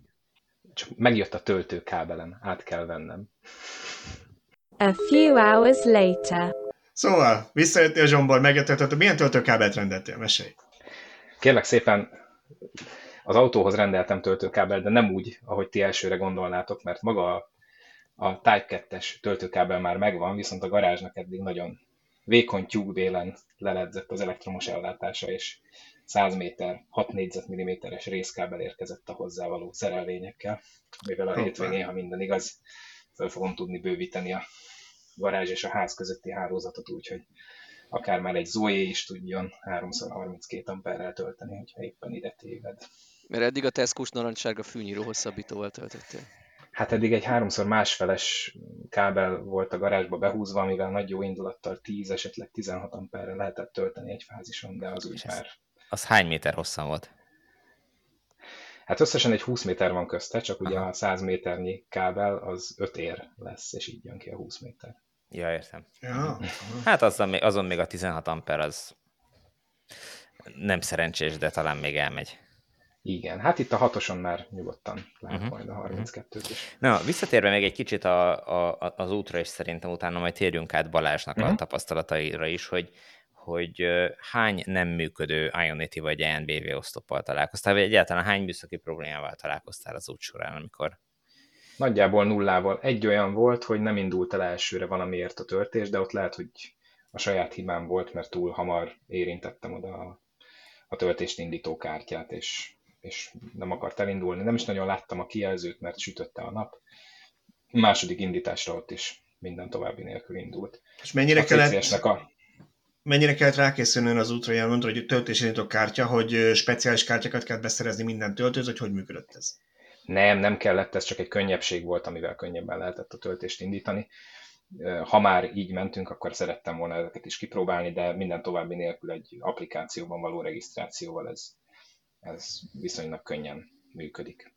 Uh-huh. Sőt, igazából a Magyarországon az a mobility applikációja mindenkinek van, ami a legtöbb töltőre rá roamingol külföldön, nyilván van egy kis felára, de most ha az ember egy évbe egyszer megy el egy ilyen hosszabb útra, akkor lehet, hogy a 20 kártya megrendelése, külföldi regisztrációk, stb. helyett jobban jár, ha kifizeti ezt a kis hát felára. Ez, ez, ez uh, habitus kérdése. Régen is csináltuk azt, amikor biztos emlékeztek rá, amikor külföldre mentünk nyaralni, akkor volt, aki megvette a helyi eldobós kártyát, és akkor még ott volt azon netezett meg, meg tehát nem roaming volt, mert az kifizetetlenül drága volt én például Japánban csináltam ezt, ezt rendszeresen, amikor mentem, hogy gyakorlatilag előre neten megrendeltem a szállodába a, a, a kis kütyüt, a, a modemet, ott bérelni lehet ezt az egyszerűség kedvéért, és, és akkor helyi netet szolgáltat tudtam használni.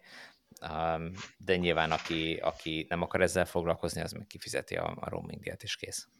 Igen, ez a, attól függ, melyik ország mennyire van felkészülve arra, hogy rajta kívül is vannak más országok. Ugye Amerikában én is csináltam ilyet, csak a ottani Telekomnak az oldala arra nem volt felkészülve, hogy neked a, a számadás, vagy meg kell adni a címedet, és a szállodáit nem fogadta országot nem lehetett váltani, mert úgy döntöttek, hogy csak Amerika létezik, úgyhogy én végül én is, nekem be kellett menni egy boltba ott, és ott már ugye lehetett venni egy szimkártyát. Ha az ember azért mondjuk, ha EU-n kívül vagy, és hosszabb időt, mondjuk egy-két-három hetet töltesz ott, lehet, hogy megéri egy helyi ilyen feltöltő szimkártyát venni a telefonodba. Na de visszatérve az autótöltésre, igen, igen visszatérve az autótöltésre, hogy akkor alapvetően azt mondta, hogy bármelyik töltő ment volna azzal, hogy applikációval tudod indítani, csak neked igen. kényelmesebb volt, hogy ha már volt egy ilyen, egy ilyen érintős kártyád, akkor azzal indítod. Igen, és az volt a tapasztalat, hogy nagyon, nagyon gördülékenyen ment a dolog. Tehát azonnal azonosított, és utána nagyjából csak a CCS-nek ezt a 20-30 másodpercét kellett kivárni, ami alatt ő hajlandó elindítani egy töltést utána már ment is. Ez, ez olyan jó téma átvezetésnek, mert múlt héten is kimaradt Balázs beszámolója az olasz útról, nehogy most is kimaradjon. Balázs, te az olasz út előtt hány szolgáltatónál regisztráltál, hány RFID kártyát rendeltél? Éjszakát töltöttél a tervezéssel. Egyébként, hát abban nem menjünk bele, de az... És biztos, hogy sokat, mert ő szerintem az ABRP-t az csapágyasra hajtotta. Az egyéni, egyéni szociális probléma, hogy én mennyi időt töltök a tervezéssel, ez saját, azért saját volt lassan, én használtam az ABRP-t. Igen, igen, a szervereiket teljesen kimaxoltam. De megmondom őszintén, nekem is ez az első hosszabb utam az autómmal, tehát lehet, hogy már itthon azért ugye elmentem Miskolcra például vele, meg, meg volt. És abból okulva terveztél, nem? Abból okulva terveztem, tehát annyival volt jobb a helyzet, hogy ugye most már jó, most akkor már avassuk be szerencsére a hallgatókat, nézeket is ebben, mert sokáig csak itt engem procisszatok vele, és nem beszéltünk róla, ugye volt egy ilyen csapatépítőnk Szöcskéknél, akkor meg akkor volt meg az autóm szerintem nagyjából egy ilyen hónapja, és hát majd akkor összeszerek mindenkit, majd akkor Tibornál fölsz, és akkor megyünk egy autóval. És hát én nagyon optimistán, hogy azt hittem, hogy majd én azt így egy töltéssel megoldom, hogy innen Gárdonyból elmegyek Miskolcra. Azzal nem számoltam, hogy már téli gumi volt a kocsin, meg rohadt nagy szél is volt, és amikor azt mondta a teszt, hogy te figyelj, nem kéne neked esetleg mondjuk ott fóton tölteni, azt mondta, bőven, mit akarnék hogy fóton tölteni, és az egészen jól működött addig, amíg így el nem, el nem kezdett gyöngyözni a homlokon már így Miskolcon egy ilyen 50 kilométerre, hogy azt mondta, hogy szerintem maradj 125 km per óra alatt, szerintem maradjál 110 alatt, így ment lefelé, lefelé, és amikor lementünk az M3-asról, hogy hívják a bekötő autópályát, M30, vagy milyen neveszecske? Áttértünk oda, Hát ott már azért előhoztam a villanyatos krisséket, és volt, hogy így 70-nel mentem a külső sávban, és 0 százalékra érkeztünk meg a Supercharger igazosánhoz. És hát ugye az, az volt a másik probléma, hogy nem ismertem még annyira az autót, hogy ez a nulla ott mit jelent, és ugye még nem volt ilyen kis OBD olvasó kütyüm hozzá, hogy tudjam, hogy ténylegesen mi van az aksiban, eleve nem kell ennyire kimaxolni, hát itt a szerkesztőségben egyesek rossz példát mutatnak, azért csináltam én is ezt. De, de az igazság az, hogy, hogy most már azért olyan szempontból bátrabb voltam Olaszország felé, hogy ugye be volt dugva ez a kütyű az autóba, egyrészt azért, hogy tudjam a cikkhez a képeket csinálni, meg hogy fel tudjam én, hogy ténylegesen mennyit fogyasztott az autó, mennyi volt az akkumulátorban, meg hát nekem is egy ilyen kis plusz biztonságérzetet adott, és én ezt már régóta mondom, hogy ugye Tibor, te erről előbb beszéltél, hogy hát a Tesla-ban milyen jó a navi, és hogy abban nem kell vész, erről majd még azért beszélhetünk, de hogy ugye ez nem csak azért van, mert a Tesla-ban annyira jó a navi, és úgy érzik, hogy nincs rá szükségük, kicsit ilyen Apple-szerűen szeretik a saját ökoszisztémájukat úgy kézben tartani, ez egyértelmű, hogy biznisz, de ezt Igen. a felhasználó csak akkor fogja elfogadni, hogyha jó az a navi. E, ez nyilván így van, és alapvetően, alapvetően tényleg jó az a navi, tehát nagyon nagy gondok nincsenek vele. Régen, Na most régen nem volt jó, azt tegyük hozzá, tehát hogy én, én korábban használtam Teslát, Amerikában béreltünk, amikor nyaraltunk, és én hajam téptem, volt, hogy kénytelen voltam elővenni a vészt, mert volt egy kereszteződés, hogy háromszor futottam neki, és nem tudtam, hogy ő hova akar navigálni, mert mindig rossz irányba mentem. Én, én Olaszországban gyakorlatilag, én ezen a hosszú úton egyetlen egyszer nem használtam semmi más, csak a Teslának a saját láttam ilyet. Most már, most már egyre jobb, igen. Úgyhogy, na de csak annyit akartam ezzel kapcsolatban mondani, hogy, hogy azt már régóta mondom, hogy nem, nem lenne rossz a Tesla-ban valami pro mód, hogy ugyanezeket az adatokat, aki, akit érdekel, elővarázsolhassa arra a szép nagy képernyőre, mert tudjuk, hogy az autó tudja. Hát ott van a service mód, amit a szervizesek tudnak használni, például simán kiírja ezeket. Csak hát a Tesla is úgy van vele, hogy nem, a egységsugarú usernek ez felesleges adat nem kell. Jó ez, aki meg annyira kocka, mint mi, az meg úgyis megoldja máshogy. Úgyhogy én is megoldottam máshogy. Apple mentalitás. Igen, igen, igen, igen, igen. Vagy hozzáállás. Na, tehát akkor ott tartottunk, hogy hány szolgáltatóhoz hány... regisztráltál, hogy eljuss Igen. a komolyítóhoz? Egy szolgáltató, de várjál, ez, ez jó kérdés, mert én egy szolgáltatóhoz sem regisztráltam, mert természetesen úgy terveztem, hogy majd a Tesla-nek a saját töltőhálózatát használom. De azért ugye én azt is beleterveztem, hogy majd ott a szállodában tölteni fogok, amikor megérkezek, illetve hát ott azért eltöltünk két napot, tehát hogy azért ott is valamit lehet, hogy majd tölteni kell és én úgy kerestem szállást, hogy az egyik legnagyobb ilyen szálláskereső oldal már be lehet pipálni, hogy van-e ott elektromos autótöltő. De azért voltam annyira rutinos, vagy hogy mondjam inkább a, a magyar rossz hiszeműség bennem volt, vagy élettapasztalat, akkor inkább így fogalmazok, hogy jó, de mit jelent az, hogy ott van töltő, gyerekek? És akkor megnéztem a plugshare meg a Charge Map-en, és kiderült, hogy hát nagyon sok helyen azt akkor is belevették, hogy van töltő, ha az utcán van egy töltő. Ami nem mindegy, mert akkor ugye ahhoz neked lehet, hogy kell egy applikáció, úgyhogy én megnéztem például az egyik nagyon jó pofa szálloda, amit találtam, ott EON töltő volt a szálloda mellett az utcán, mondom, hogy hát nekem van EON app a telefonomon, ugye hát akkor azzal tudok tölteni. Ha, ha, ha, ugye, ez jó vicc, mert ugye azt vártuk ezektől a nagy multiktól, hogy ha majd ők kezdenek töltőket építeni, akkor nem csak az lesz, hogy van sok nagy tőke, és majd nagyon gombamódra mennek a hiper-super DC300-as töltők, minden sarkon az lesz, na de hát, hogy akkor majd, mit tudom, az EON egész európai házatán, a magyar EON appal töltök. Hát a fenéket. Nem. Úgyhogy ahhoz nekem le kellett volna tölteni a helyi EON appot, ami azt nem is tudom, hogy tud-e angolul, lehet, hogy csak olaszul tudott volna, de tegyük hát, fel, hogy egyáltalán le tud-e tölteni, mert nem biztos, hogy magyar tölteni. illetőségű ja, régiókódosok is. Igen, igen. igen. Úgyhogy igen, annyi volt, hogy én igazából megnéztem, hogy ott mennyibe kerülne a töltés, mert mi indítja, és én azt találtam, hogy ott nagyjából 10 forint lett volna eltölteni a kocsit egy AC töltőnél. Uh Úgyhogy úgy döntöttem, hogy akkor inkább keresek olyan szállodát, ahol ez ingyen, mert akkor ez végül ennyivel benne van, ennyivel akkor lehet jobb szállodát választani. Lehet, hogy a szálloda 25 ezerrel drágább volt, de a töltés ingyen volt. Ez ilyen tipikus villanyautós Igen. mentalitás, nem? De egyébként, egyébként nem, mert a szálloda az nem volt drágább, mint az, amit végül választottam, mint ez, és ott ingyen volt a töltés. De úgyhogy végül is nem kellett beregisztrálnom, de megfordult a fejembe, hogy beregisztrálok a kinti EON-hoz, hogy a szállodánál tudjak tölteni.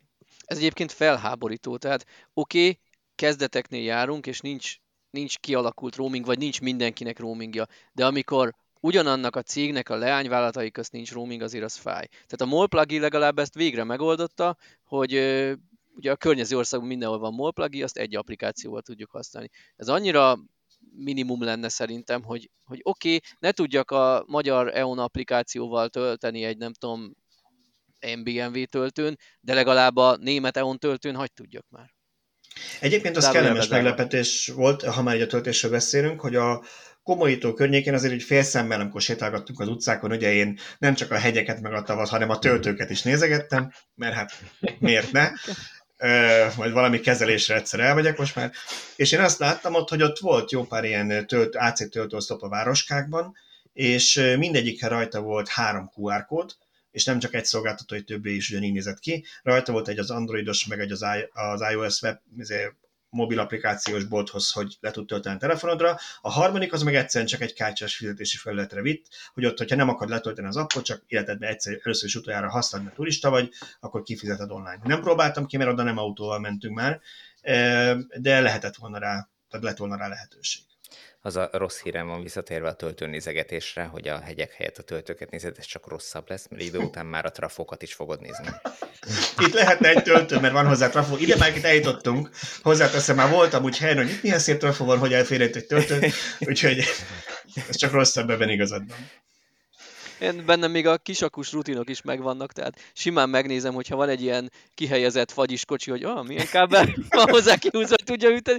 Ha nagyon nagy bajban lennék, akkor tudnék Igen, róla csepegtetni. Erre szoktam mondani, hogy egy villanyautós mindnak minden konnektor az töltő. Tehát ő úgy megy baráti körben bárhol, hogy itt azért tudnék tölteni, ha kellene. Itt, itt van a kertben egy töltő, egy töltő lehetőség. De figyelj, egyébként ez most bármilyen furcsa is, de tényleg így van, és hogyha ha például azzal kell, vagy a, a, a hidrogén üzemanyagcellás meghajtással kapcsolatban vagy, vagy azzal kell szembeállítani az elektromos meghajtást, akkor pont ez az óriási előnye a, az elektromobilitásnak, az elektromos akkumulátoros meghajtásnak, hogy az akkumulátort tényleg bárhol föl lehet tölteni, ez már csak akarás kérdése, hogy az most az a, az a kiállás, az most elektromos autótöltő, vagy nem elektromos autótöltő, de hidrogénkutat nem tudok fakasztani bárhol. Úgyhogy ezek, nem. ezek nem elhanyagolható dolgok. Visszatérve még Szöcske mondta, hogy hogy hát azzal mentegette az EON-t, hogy még a kezdeteknél járunk, meg az eleje, de ezt meddig mondhatjuk még? Tehát hmm. én, én lassan 8 éve, vagy hát nem lassan 8 éve villanyautózok, egész konkrétan. Uh, meddig lehet azt még mondani, hogy még az elején járunk? Hát most már, már 50 ezer uh, tölthető elektromos autó van Magyarországon, ami nyilván a teljes állományon belül kevés, de azért 50 ezer emberről beszélünk, 50 ezer felhasználóról beszélünk, ami hát összességében viszont már nem kevés, és egyre több olyan felhasználóhoz is eljut ez a dolog, aki, akit ez marhára nem érdekel, ő csak használni akar, és azt akarja, hogy működjön. Nem biztatnálak semmivel, nézzük meg a mintaország Norvégiát, ahol 90% körül van az akus elektromos autók eladása az újak között, és 20% körül van a teljes autóállományban a villanyautók száma, és amennyire tudom, ott is megvannak még az applikációk, a külön applikációk, hogy a roaming az jobb-e, vagy a belföldi roaming jobb-e, azt nem tudom, de de még ott is megvannak az applikációk, ott sincs az, hogy egy kártya mind felett, vagy plug and charge mind felett. Szóval annyi, annyiban hagy védjen meg az elmond meg az ilyen cégeket, és ez, ez az a fajta kifogás lesz, ami igazából csak magyarázó, de nem felmentés, mert ez a fogyasztót rohadtul nem érdekli. De azért én egy hasonló multinál dolgoztam, amelyik nagyon sok országba vásárolt meg cégeket korábban, és hogy ezek mind külön leányvállalatok voltak, és EON sem úgy épült, hogy egy zöldmezős beruházás, amelyik hirtelen mindenhol nyit egy irodát, van egy központjuk vala, nem tudom, Hollandiában, és mindenhol nyitnak egy céget leányvállalatot, hanem ők is nagyon sok helyi szolgáltatót vásároltak fel, illetve nagyon sok országban van leányvállalatok, és gyanítom ugyanaz van náluk is, mint ami nálunk volt, hogy ezek mind külön jogi személyek, és ezeknél a cégeknél rohadtul oda kell figyelni arra a bizonyos corporate separateness nevű dologra, ami arról szól, hogy minden egyes ilyen helyi leányvállalatnak külön önállóan kell működnie, különben például egy esetleges büntetésnél, vagy bármilyen uniós eljárásnál az egészet egynek veszik, és mondjuk ha valamit az olasz lányvállalat elszúr, akkor az egészre nem egy 1 millió eurós, hanem egy 100 millió eurós büntetést kapnak. Egyszerűen kis száz a vége, ezek általában nem egy egységes rendszerbe vannak így kapcsolva, de igen, tudom Tibor, hogy azért vagy felháborodva, mert ezt akkor is meg kéne oldaniuk, hogy a háttérben az informatikai rendszer ezt oldja meg, a felhasználó egy darab appal tudjon menni egész Európában. Már csak azért is, mert amikor ők felvásárolták ezeket a cégeket, akkor valószínűleg a legtöbb helyen még nem voltak villanyautótöltők. Tehát ahhoz, mit tudom én, 90-es évek, 2000-es évek be mondjuk Kelet-Európába felvásárolt áramszolgáltatókat az EON. Majd utána 15-20 évvel később elkezdtek telepíteni villanyautótöltőket.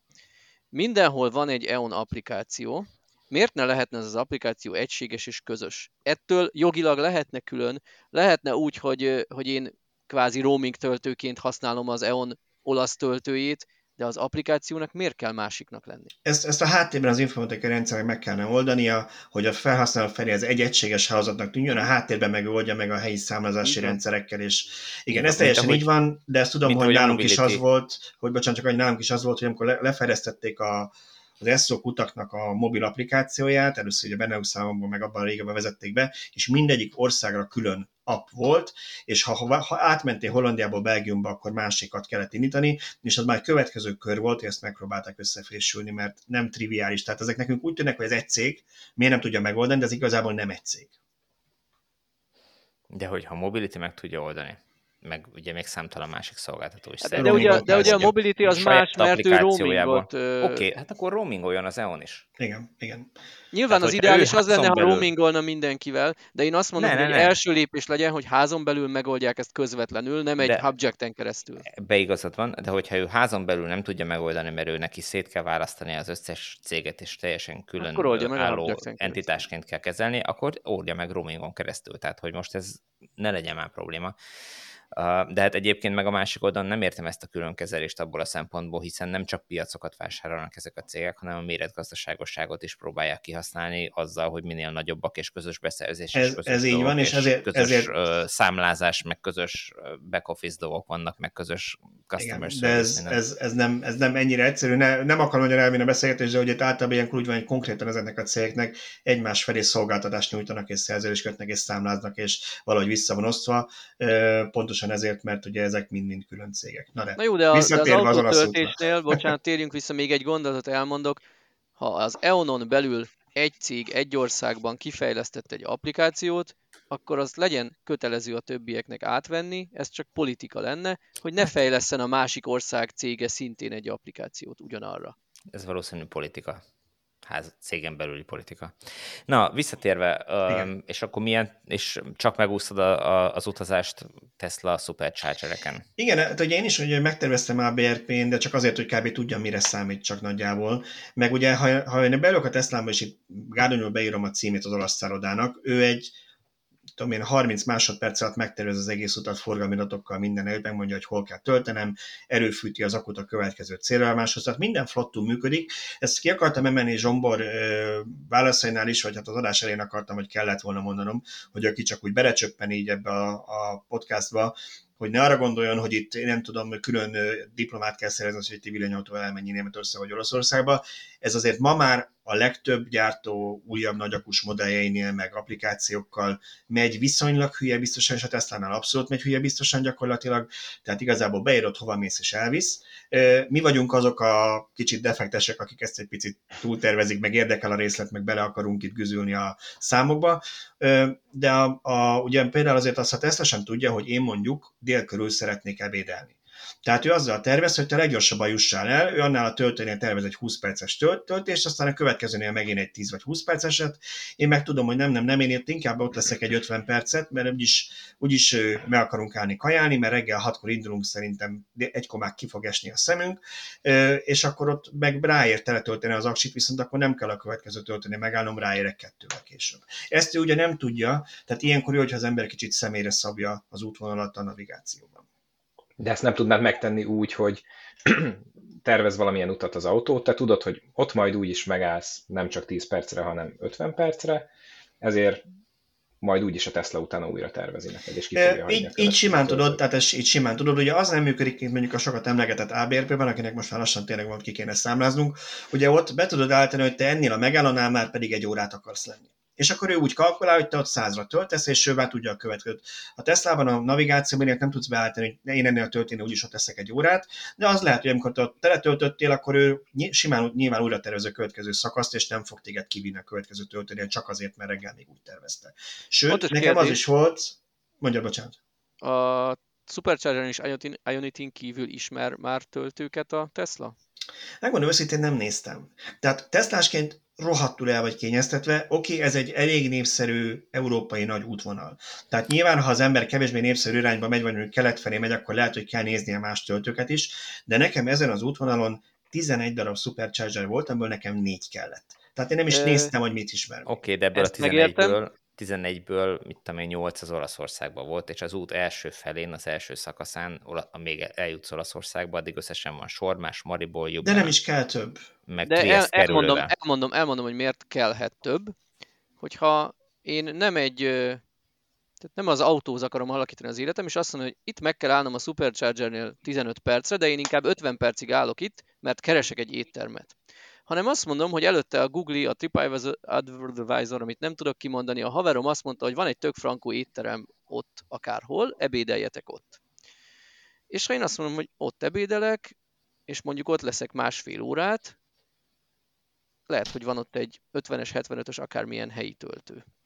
Tehát az praktikus lenne, hogyha megmondhatnám köztes célpontnak, hogy itt én el fogok tölteni egy-két-három órát, városnézek, tök mindegy, mit csinálok, ha akkor azt mondja, hogy oké, okay, haver, dugd rá erre az AC-ra, és tele akkor indulsz tovább. Értem, hogy csak 17 perc az a Supercharger megálló, de miért ne hagyjam ki, hogyha kihagyhatom? Ez teljesen jogos, tehát nyilván ezzel, ezzel még abszolút lehetne fejleszteni. Én már annak örülnék egyébként, hogy ha a saját navigációja használna azokat a nem Tesla töltőket, amiket ismer, mert ugye a töltőlistában például az Ionity-t én látom, én ezt meg is említettem a cikkben, hogy a visszaúton, tehát kifelé a dugó volt a hatalmas probléma, hogy iszonyat dugókba kerültünk, visszafelé meg elképesztő eső volt, a 12 órás úton, én megmondom őszintén, talán 30 perc volt, amikor nem esett. Különböző esőintenzitások voltak közben, és itt már Magyarországon brutális eső volt, tehát maximum ment az ablaktól, és alig láttam ki. és azt mondta a sormási töltés után, hogy ott még úgy tervezte, hogy bőven elég hazáig, de csak azt mondta, hogy maradjak 125 km per óra alatt, hát nem kellett nagyon noszogatnia, mert 110 néha alig mentél, nem láttál. De nem azt írta ki, hogy itt lesz egy Ionity töltő, álljál meg inkább ott is mégis, hanem csak azt mondta, hogy lassíts le, pedig a menüjében ismeri az töltőt, tehát nem tervez vele azért valószínű azzal is számolt, hogy egy töltésre való kiállás az egy fix időveszteséget is jelent. Tehát valószínű...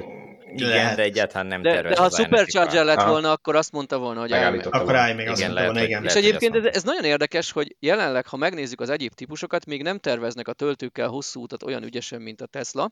Viszont ha ezt végre kicsiszolják és megvalósítják, megvalósítják, akkor akár lehet, hogy lényegesen jobb lesz a szoftverük, mint a Teslái, mert minden töltővel. Kinyitják a superchargereket, azokkal is tervezni fog, meg az Ionity töltőkkel, meg a Mobility töltőkkel, stb. És ha Igen. beülök egy Ford Mustang Makiba, és megtervezek egy utat komoly tóhoz, akkor lehet, hogy sokkal több töltővel fog tudni gazdálkodni, és értem, hogy odaérsz viszonylag kevés töltéssel, csak a superchargerekre hagyatkozva, viszont ez mindenképp egy előny lesz az egyéb gyártóknak.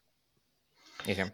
Nem vagyok ebben ebben ennyire, ennyire biztos, mert én szerintem egy kicsit ideálisan látod ezt a helyzetet, tehát ott akkor azt is tudnia kellene, hogy te azoknál a töltőknél tudsz tölteni, mennyi a tarifa, neked megéri vagy a másiknál tölteni, mennyi a teljesítménynek a töltőnek. Ezeket... Ezt már viszonylag jól tudja, mert ha mondjuk egy Audi kártyával el tudsz indítani Európába 150 ezer töltőt, akkor nyilván tudja a rendszer, hogy ott mennyi a tarifa, és ha azzal tervez, akkor még Nyilván innentől, innentől az a kérdés, hogy mit akarnak a szoftverbe belefejleszteni, mert megmondhatják, hogy megmondhatom én, mint felhasználó elfben, hogy árérzékeny vagyok, gyorsan akarok tölteni, konkrétan itt akarok enni. Nem, itt nem az a kérdés, hogy mit akarnak, hanem mit tudnak belefejleszteni, szóval itt azért láttunk Szerintem olyan cégeket... bele tudják. Én úgy gondolom, ez akarás kérdés. Láttunk olyan cégeket, akik úgy döntöttek, hogy 5000 szoftverfejlesztővel ők majd egy hét alatt megszülik a gyereket, és nem sikerült. Én ennyire nem vagyok abban optimális, hogy hirtelen felszélek magad, és ilyen jó lesz a rendszer, de én azt mondanám, hogy valóban nyilván minél több töltővel tervez egy rendszer, annál jobb, annál rugalmasabb, és ha te mondjuk nem csak egy ilyen start-cél állomásokkal akarsz menni, hanem köztem mondjuk bóklásznál, akkor nem árt, hogyha mondjuk tudja, és nem kell elővenned egy másik applikációt, uh-huh. mert lehetséges, hogy a, elvinni a következő supercharger ami egy kitérő. De azért azt láttuk itt Magyarországon, amikor még kevesebb supercharger volt, hogy egy Tesla amivel terveztél, akkor mindig minden el akart vinni sormásra, mondjuk tölteni, ami ott lehet, hogy nem tudom én, egy 100 km-es oda-vissza kitérő, mert csak azt a töltőt ismerte, pedig mondjuk keresztül volt az INT, és az neked sokkal kézenfekvőbb lett volna, ha mondjuk Zalaegerszegre mész utána. Pontosan. Az, hogy Supercharger preferáljon, annak nem egyetlen lehetőségnek, hanem egy opciónak kellene lenni a szoftverben. Igen, én x be, hogyha mondjuk egy idősebb ingyen superchargeres autó van, x be, hogy nekem csak azokat vegye figyelembe, de ha már tudja a többi töltőt, akkor szerintem jogos elvárás lenne, hogy azokkal is tervezzen. Bár itt ugye elég izgalmas kérdés az, hogy ha mondjuk ő oda küld egy Ionity-hoz, és ott nyilván nincs még plug and charge a Teslával, akkor, akkor előtte megkérdezi, hogy van ehhez kártyád, vagy ne álljon tihoz, hanem küldjön oda egy mobility vagy bármihez? Hát beixelhessd a, a felületen, hogy neked ehhez a, ezekhez a szolgáltatókhoz hmm. van kártyád, azonosításod, előfizetésed, akkor azokat fogja preferálni, vagy felajánlani egyáltalán. De abban Balázsnak nyilván igaza van, hogy, hogy abban, amit te mondasz, ami egy ideális világ, rengeteg ha van még, meg, meg rengeteg megvalósítandó probléma van, viszont az látszik a másik oldalon, hogy ugyanezeket a problémákat a Tesla se tudta eddig leküzdeni, pedig akár a plugshare akár a, a, a roaming szolgáltatókon keresztül ott vannak ezek az adatok elérhetőek. Tehát a Tesla-nak is Igen, semmi más feladat nem lenne csak, hogy bevásárolja magát, hogy előfizetőként egy ilyen roaming szolgáltatóhoz, és azt mondja, hogy oké, okay, itt van nekem a te bankkártyád, és én uh, kifizetem a roamingot uh, helyetted, és tudod indítani a, a töltést, akár még szolgáltatónál nem csinálja meg. Én a tesla nem vagyok benne biztos, hogy ők ezt akarják. Tehát ők úgy vannak, hogy nekik van a, van a saját a töltőhálózatuk, ami azért tegyük fel, hozzá, hogy Nyugat-Európában jóval sűrűbb, mint Magyarországon. Tehát igen, én, nem, én nem mondom kétségbe, hogy jó. Tehát nem mondom azt, hogy nem jó a Tesla töltőhálózata, de továbbra is úgy gondolom, hogy az egy opció kéne, hogy legyen, Igen. hogy én arra hagyatkozok, vagy nyitott vagyok másfelé. És ez döntsem el én, és ne helyettem Musk itt volt a mi történetünk, hogy gyakorlatilag terveztem egy Ionit is töltési sorral, de volt, amikor az jött ki, hogy nekem jobb máshol megállnom egy másik szolgáltatónál, mert összességében kevesebb megállóval és kevesebb macerával fogok tudni hazaérni. Igen, és itt vannak például még a célállomás töltők, amiről nem is beszéltünk egyáltalán. Tehát, hogyha én elmegyek a Balatonhoz nyaralni, akkor nekem dobja már fel a Balatoni strand környékén, ahova megyek, hogy hova kell parkoljak a, ahhoz, hogy uh, föl tudjam tölteni. Megküldjön el sormásra Balatonbogláról, hogy ott Pontosan így van, tehát hogy, hogy, és ezt nem tudja a Tesla töltője sem, meg egyelőre egyik autó. Egyébként de olyan szemben tudja, olyan szemben tudja, hogy a saját célállomás töltőit ismeri a saját, mind a 12-t, ami van Magyarországon. Nem tudom mennyi van, de azokat Luxus, ismeri. És ezek a célszámás hogy... töltőkkel egyébként az a legnagyobb probléma, amit, amiket a, a, Tesla telepítetett, hogy ezek mind luxus szállodáknak a parkolóiban van, Szerinted és miért, oda van miért, írva. Miért ott vannak? Most ez teljesen mindegy, de, hogy, de, de oda van írva. Tehát, hogyha én, hogy én te, te elmegy a komolytó partjára, és ott leparkolsz valahol, akkor, akkor te nem konkrétan annak a szállodának vagy, vagy a, a vendége, és nem használod. A vendége ott nem fogod igen. tudni használni, de közben mégiscsak jó lenne, hogyha, ha töltene az autó, még ott vagy. Egyébként ez vált, igen. Tehát az valószínű, hogy, hogy utcáról úgy nem engednek be, de én ugye, amikor még amikor szállodákat kerestem, akkor volt olyan szálloda, ahol, ahol Porsche töltő volt, a Porsche-nek a saját célállomás töltője, és én akkor egy e-mailt írtam nekik, hogy egyébként ez csak csak porsche használhatják, és értek, hogy nem, nem, nem minden típus Type 2-vel ingyen használják. Látod, ugye, mert a Porsche de, az egy sokkal nagy, nagy lelkűbb. De, de az, ugye, az, az ugye az egyik a szálloda irány... fizeti maradjunk annyiba, mert én megnéztem, mert hát ugye miért nem néztem volna meg ezeket a Porsche töltőkről, mit lehet tudni, és ott azt olvastam a Porsche-nek a weboldalán, hogy, hogy az üzemeltetés költsége az a a helyi, aki ezt... Nyilván ugyanúgy, mint a Tesla Super igen, vagy a Destination charger is. Egyébként Amerikában is volt, hogy, hogy tök véletlen foglaltam úgy szállást, nem is igazán néztem, mert nem nagyon volt rá szükség, de hogy, hogy foglaltam úgy szállást egy szállodába, hogy utána néztem meg, hogy a szomszédos szállodának meg van Destination Charger, és csak annyit kellett csinálni, hogy a sövény túloldalára álljak, és, és ott, volt a, ott volt a kábel, amit be tudtam dugni, és mindenféle azonosítás nélkül tudtam használni. Na, szóval, hogy Egy... ne, ne tegyünk úgy, mint hogy ez sokkal nagyobb... belefolytottunk valamit? Igen, szerintem az egy viszonylag jó kompromisszum egyébként, hogyha van egy olyan célállomásod, ahova tudod, hogy te oda akarsz menni. Mondjuk az utat közepén egy olyan étterem, amit mindenképp meg akarsz nézni. Szerintem nem reális elvárás az, hogy az összes autó tudja az összes utolsó AC22-es töltőt. Szerintem nagyjából erre is ide jó a plugshare. Tehát tudom, hogy van ott egy étterem, és ott rácsekkolok arra az étteremre, hogy van-e a közelében olyan töltő, ami nekem tetszik. Ha van, akkor úgy állítom be a kocsi navigációját, hogy engem ne a vardatóhoz vigyen először, hanem az az étterem a célpontom, akkor oda úgy fog odaérni, hogy nem akarja az autó teleautóval, hogy odaérjek, ott én felrakom, amire akarom, és aztán utána megtervezem az utamnak a, a második szakaszát, annyi valamennyire sikerült föltölteni, azt a navigáció megint tudni fogja. Ha meg nincs ott töltő végül is, akkor úgy tervezem meg az utamat, hogy az egy köztes pont legyen, és akkor a Tesla Navi is tudni fogja, hogy onnan nekem majd még annyival kell tovább mennem, amennyivel odaértem. Hát én azt mondom, hogy ha a PlugShare tudja a töltőt, ismeri a töltőt, akkor szerintem az legyen egy reális elvárás az autógyártótól, és hogy azt az adatbázist azt integrálják be az autóba, és ne én kell még egy külön alkalmazásban megkeresni. A PlugShare az egy közösség által szerkesztett adatbázis, Jó, nem akkor, akkor, ne, akkor ne a PlugShare az egy kereskedelmi szol, A PlugShare az egy kereskedelmi szolgáltatás, ami a, a közösség által gyűjtött adatokat adják el a szol, különböző szolgáltatóknak, tehát, Igen, hogy... de ugye ott lehet kamu nem valós adat, mert én is felvehetek egy töltőt, ami nem létezik. Jó, már most egyébként kicsit, kicsit szigorúbb azt vettem észre, amikor utána töltőt vettem fel, hogy ott már volt egy ilyen jóváhagyási procedúra, hogy nem, nem jelent meg egyből, töltsek fel fotót, amint tényleg látszik. Nyilván, Igen. ha nagyon akarja, az ember átveri őket, de azért mégse, mégse annyira, hogy bárki felvesz egy superchargert, ahol nincs.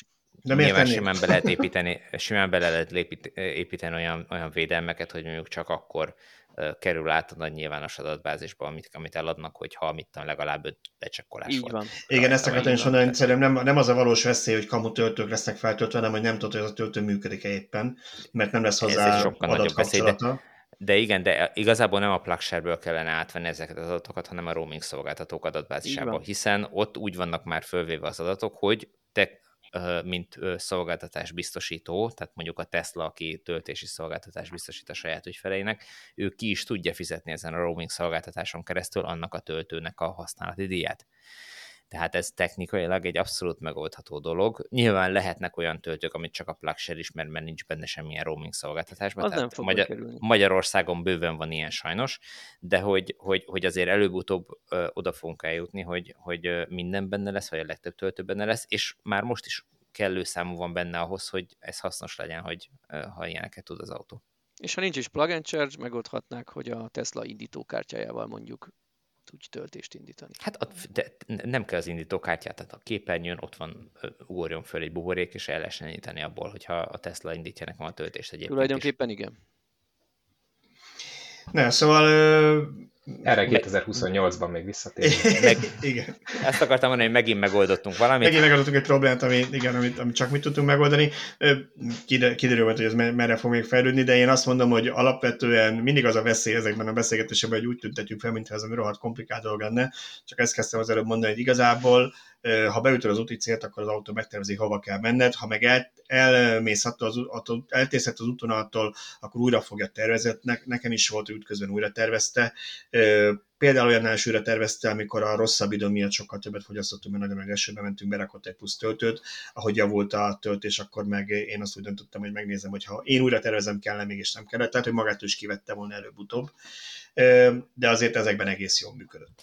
Igen, ez, ebben teljesen igazad van, hogy, hogy ha, ha valaki külső szemlélő nézi ezt, akkor úgy tűnhet, hogy ez, ez bonyolult, és, és igazából tényleg nem az. De azt azért el kell ismerni, hogy ennél lehetne sokkal egyszerűbb. És már ott kéne tartsunk, hogy ennél egyszerűbb kéne legyen. Szerintem legalábbis. Tehát, hogy, hogy mostanra ki kellett volna forjon már legalább a plug and charge mutatóban néhány autónál. És persze azt mondják, hogy a, a EQS-be már működik a plug and charge az elméleti töltőkön, hát még mindig nem kaptunk EQS tesztautót, hogy ezt kipróbáljuk. Okay. Hát ugye ilyen, szempontból, ilyen szempontból ugye nekem szerencsém volt, mert ugye a Tesla-nál ezzel nem kell foglalkoznod, ott ugye a saját töltőhálózatán bedugod és tölt, egyetlen egyszer nem kell azzal szarakodni, letöltesz valami appot, vagy, vagy működik, nem, nem működik, elfogadja, elfogadja, vagy elfog, igen, mert ez elő szokott fordulni, mert nincs kártyavas, és akkor nem működik, de hogy mondjuk, hogy mondjuk például elfogadja az én kártyámat, mert pont előtte lévő napon, hogy elindultunk, volt egy olyan problémám, hogy online vásároltam egy külföldi weboldalról, és új bankkártyám jött pár nap korábban, és nem fogadta el, Isten nem fogadta el, és kiderült, hogy nem fogadja el, mert nem tudom, a magyar kártyák nem a blacklistit, és így nem fogadják el. Tehát nem jó, hogyha az ember még egy ilyennel találkozik. Nyilván nem ezt várod egy, egy töltőoszlopnál, mert hát csak arra készült, hogy minden európai kártyát elfogadjon, de nem lehet tudni, és, és az egy bizonytalanság, hogy való, vajon az én kártyámat befogja, vagy dob egy hiba üzenetet, hogy nem. Na, és Balázs, hány olyan oszloppal találkoztál az út során, ami nem működött?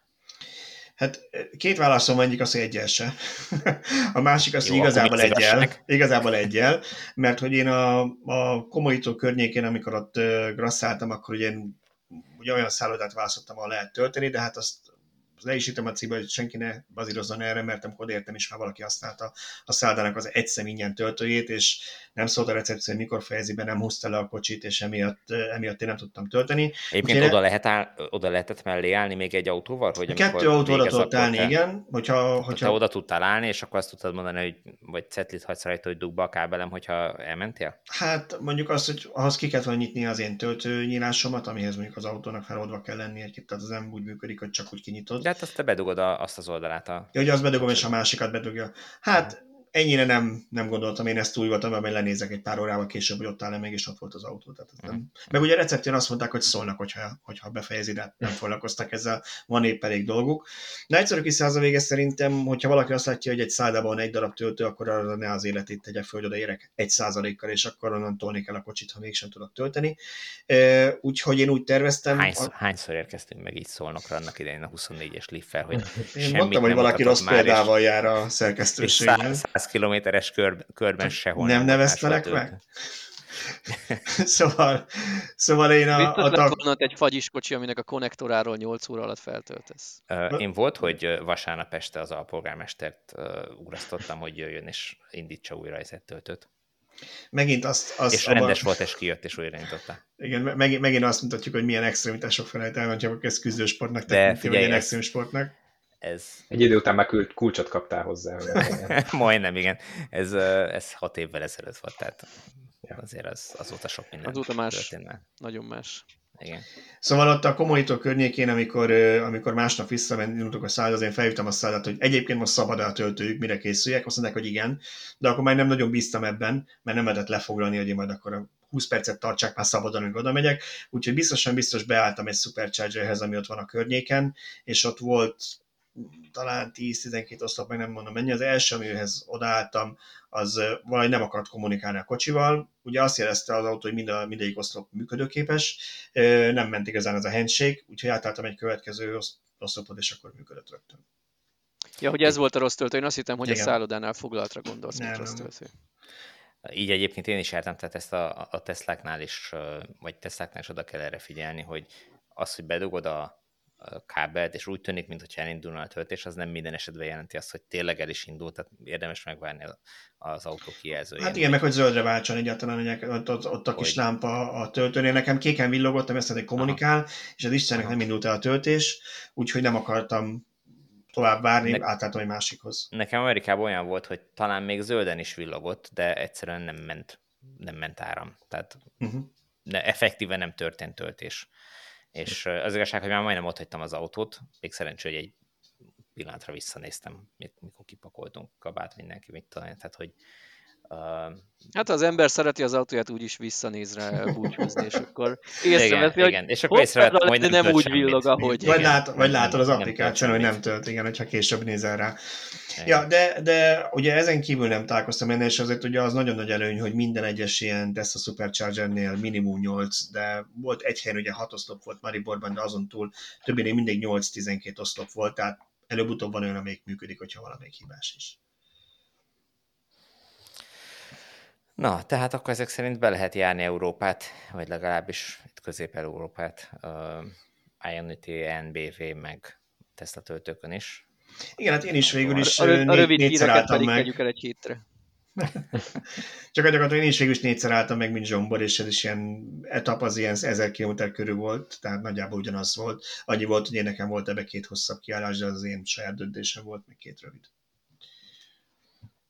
Tehát, hogyha ha rövidebb kiállásokat tartasz, akkor lehet, hogy még plusz egy kellett volna valahol?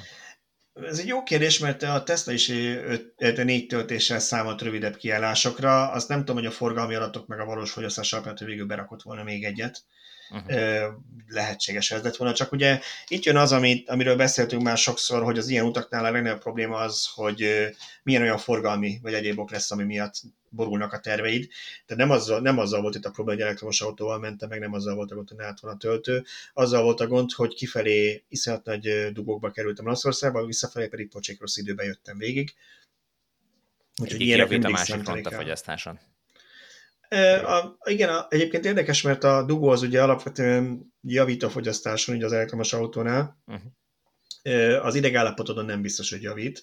És, és a másik nagyon hasznos dolog itt a, autopilot, autopilot. az autopilotnál, ezt akartam pont mondani, nagyon, nagyon hasznos az autopilotnál, hogy nem az van, hogy ebben a stop and go közlekedésben, ahol így mész tízzel, aztán megállsz, mész tízzel, megállsz. Egyes, kettes kupla. E, pontosan egyrészt, hogy, hogy szép, szép a bokád, mire, mire megérkezel, hanem az, hogy ténylegesen belefuthatsz valakibe, mert nem veszed észre, tehát ezek a sebességtartó automatikák erre is nagyon jók. Azt mondjuk észrevettem, hogy állítólag, utána, utána olvasom most már, hogy Magyarországon is ér a szabály, csak nem nagyon foglalkozunk vele, mert hát nálunk miért kellene ezzel foglalkozni, de Szlovéniában simán mindenki odafigyelt erre, hogy amikor baleset volt, akkor meg Olaszországban, és akkor le kell húzódni az autópálya két szélére, tehát nem megállunk szépen a sávban, és olyan a mentő, akkor elkezdünk ott megkeresni a sebváltót, meg a kormányt, hogy hova is rakták a kocsiba, és mindenki valahogy félrebotorkál, hanem hogyha belassul, vagy megáll így vészfélugóval a sor, akkor a belső sávnak balra kell a vonalon túl, amennyire tud lehúzódni, a külső sávnak jobbra,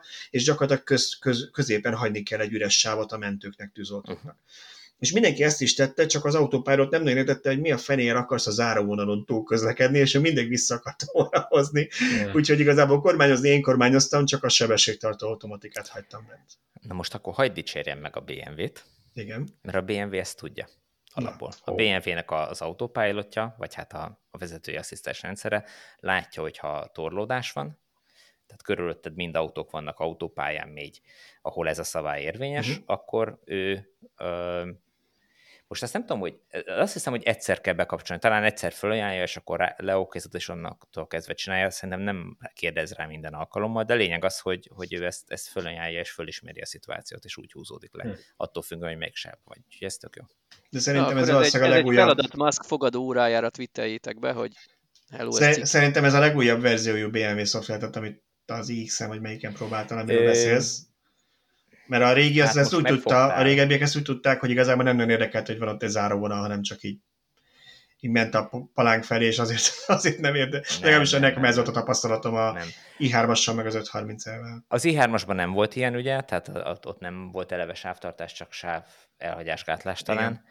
Igen. most az 530-as azt nem tudom, de hogy most az, az iX3 tudja, vagy csak a, az iX és az i4, itt most megfogtál erre. Szerintem az újabbak tudják valószínűleg. De, de az iX az biztosan tudja, nagy valószínűséggel az i4 is tudja, és talán az iX3, és ezt, ebben, erre most nem esküdnék meg. Hát majd megkapják egy vezeték nélkül frissítéssel a régebbiek is, úgyhogy... Elméletileg nem lehetetlen, most, hogy fogják-e frissíteni, az most egy másik kérdés. Egyáltalán biztos, hogy meg, megveszi a, a gyártó a, az ilyen jellegű frissítést a, a, attól a szolgáltatótól, aki neki a, tehát a mobilái jelen esetben, uh-huh. aki ezt a rendszert fejlesztette hogy igen vagy sem, ezt nem tudom. Szóval arról volt szó, hogy rövid hírek, és Szöcske azt mondta, hogy tegyük el jövő hétre? Más rövid hírek van, lesznek. Van, van, Van-e bármi a rövid hírekből, amiről nagyon órát. szeretnétek beszélni most idén, idén, idén? Ezen a héten ne hagyjuk ki. Én egy dolgot promóznék csak be, hogyha így van, nem feltétlen biztos, hogy beszélni róla, ha akartok, beszélhetünk, hogy én voltam Barcelonában most a héten, Ford Transit, e-transitot vezetni, és, és az a jó hírem van, hogy a Ford nagyon ráfekszik erre a témára. Most az, hogy gyártásban mennyi van, vagy mekkora gyártás kapacitásuk lesz, azt nem tudtam meg. Hiába adtam este borral, meg csintonikkal a, a Ford Pro igazgatóját, CEO-ját, globál CEO-ját nem volt hajlandó elárulni, de hogy, hogy tulajdonképpen átmennek egy szolgáltató vállalatba, létrehozták egy ilyen Ford Pro nevű szolgáltató központot, amin keresztül azok az ügyfelek, akik ilyen jellegű autót tartanak, akár flottát, akár csak egy-két példányt, ők minden szolgáltatást meg tudnak tőlük egybe rendelni, a finanszírozástól kezdve a, a, a töltés szolgáltatásig, a szerviz szolgáltatás, proaktív adatelemzésen alapuló szerviz idő, pontegyeztetés, tehát mindent nagyon jó frankon összeraktak, és, és ezt a szolgáltatást próbálják kínálni, és ezzel próbálják behúzni a, a, a, a, a szolgáltató vállalatokat, akik ilyen autókat üzemeltetnek, hogy ne benzines meg dízeleket, főleg nyilván dízelek vannak a kínálatban, azokat használnak, hanem elektromos áruszállítókat. A töltés alatt itt értendő a telephelyi otthoni töltés is, vagy csak mindent, az közbeni? Mindent, mindent, mindent. Tehát, Tehát hogyha én veszek, veszek csomagban 20 darab Ford Transitot, akkor kijönnek és tesznek a telephelyre megfelelő mennyiségű töltőt, Pontosan. meg kapok kártyát, amivel útközben is tudok tölteni. Így van, és, és intézik a... Most ezt, hogy pontosan hogy lesz minden országban, azt, azt ugye nem lehet tudni, de ahol ez, ez lehetséges, itt intézik az árambővítést, sőt, hogyha megmondod, hogy, hogy melyik munkavállaló fog otthon tölteni, akkor otthon hozzá is felszerelik, és az otthoni töltést azt, azt ki fogják tudni fizetni a munkavállalónak az otthoni számlájára tehát hogy ez, ez elméletileg. Remél, remélhetőleg a ez... jogi alapokat, hátteret is megteremtik a helyi adóhivatalok, és nem fognak ezt ezért kérdeztem, itt róni. kerek szemekkel néztek rám, nem, a problémát sértették, hogy ezt Magyarországon Igen. nem lehet megoldani. Ezt valószínűleg országonként eltérő lesz, mert, mert hát a rezsicsökkentés, nem? Tehát ez a fő. Igen, mond, mondták, hogy, mondták, hogy hát azt, azt nem tudják, hogy Magyarországon ez pontosan hogy lesz, de hogy, hogy a UK-be ez, ez, ez így működik. Igen, hát hogyha UK-ben működik, akkor nálunk is működni fog. Azt akartam mondani, hogy még egy jó motiváció lenne arra, hogy a Ford vásárlók az elektromosat és ne a dízel tranzitot választák, hogy nem kell dízel tranzitot gyártani, és akkor elektromosat. Hát előbb-utóbb nem fognak egyébként, tehát hogy ezt nagyon, nagyon egyszerű látni, hogy amikor tényleg elmozdulnak a piacok abba az irányba, és Lacinak volt erről nagyon jó cikke, hogy a méretgazdaságosságból, hogy egy bizonyos szint alá beesik a, a, a hagyományos meghajtású autóknak a gyártása, akkor egyszerűen le fogják állítani, mert nem fogja megéri gyártani. Igen, tehát uh, itt nyilván az nagyon, nagyon fontos, és a, olyan szempontból segíthet ebben tényleg a Ford Pro, hogyha megoldják a finanszírozást, és az ügyfél nem azzal szembesül, hogy mennyi millióval több az autónak a vételára, hanem abba, azzal szembesül, hogy a havi leasing, meg áram, meg minden költség az nagyjából pariba van, vagy alatta van azzal, mint amit a másikra a dízelre kapott ajánlatot, akkor sokkal könnyebben döntő is úgy. Tehát ilyen szempontból biztos, hogy sokat fog jelenteni el Fordnak ez a szolgáltatása. De hát itt azért ugye abból, abból majd, és abban te is mondasz, hogy ez a kulcs a méretgazdaságosság, abból ki kell lépnünk, hogy mondjuk másfélszer vagy kétszer annyiba kerüljön egy elektromos ilyen kis teherautó, mint a dízel vagy benzines változata, az fog sokat dobni. Ehhez gyártókapacitás kell, mert amíg többet akarnak venni belőle, mint amennyit le tudnak gyártani, addig nyilván magasan tudják tartani az árakat, de ahogy ez változik és utoléri a, a, az igényeket a gyártás, előbb-utóbb szerintem kénytelen lesz, akkor lentebb fognak menni az árak. itt ennek a Ford Pro szolgáltatásnak egyébként egy lélektani, hogy mondjam, segítsége is van ebbe az egészbe, hogy, hogy nagyon sokan valószínűleg félnek még ettől az egész váltástól. Hú, most akkor töltést kell szervezni, hogy kell az egészet uh-huh. csinálni, hagyom a francba, beigszerem megint a dízet, és jöjjön a dízel, mert azt már 30 éve azt használjuk, és, és jó lesz.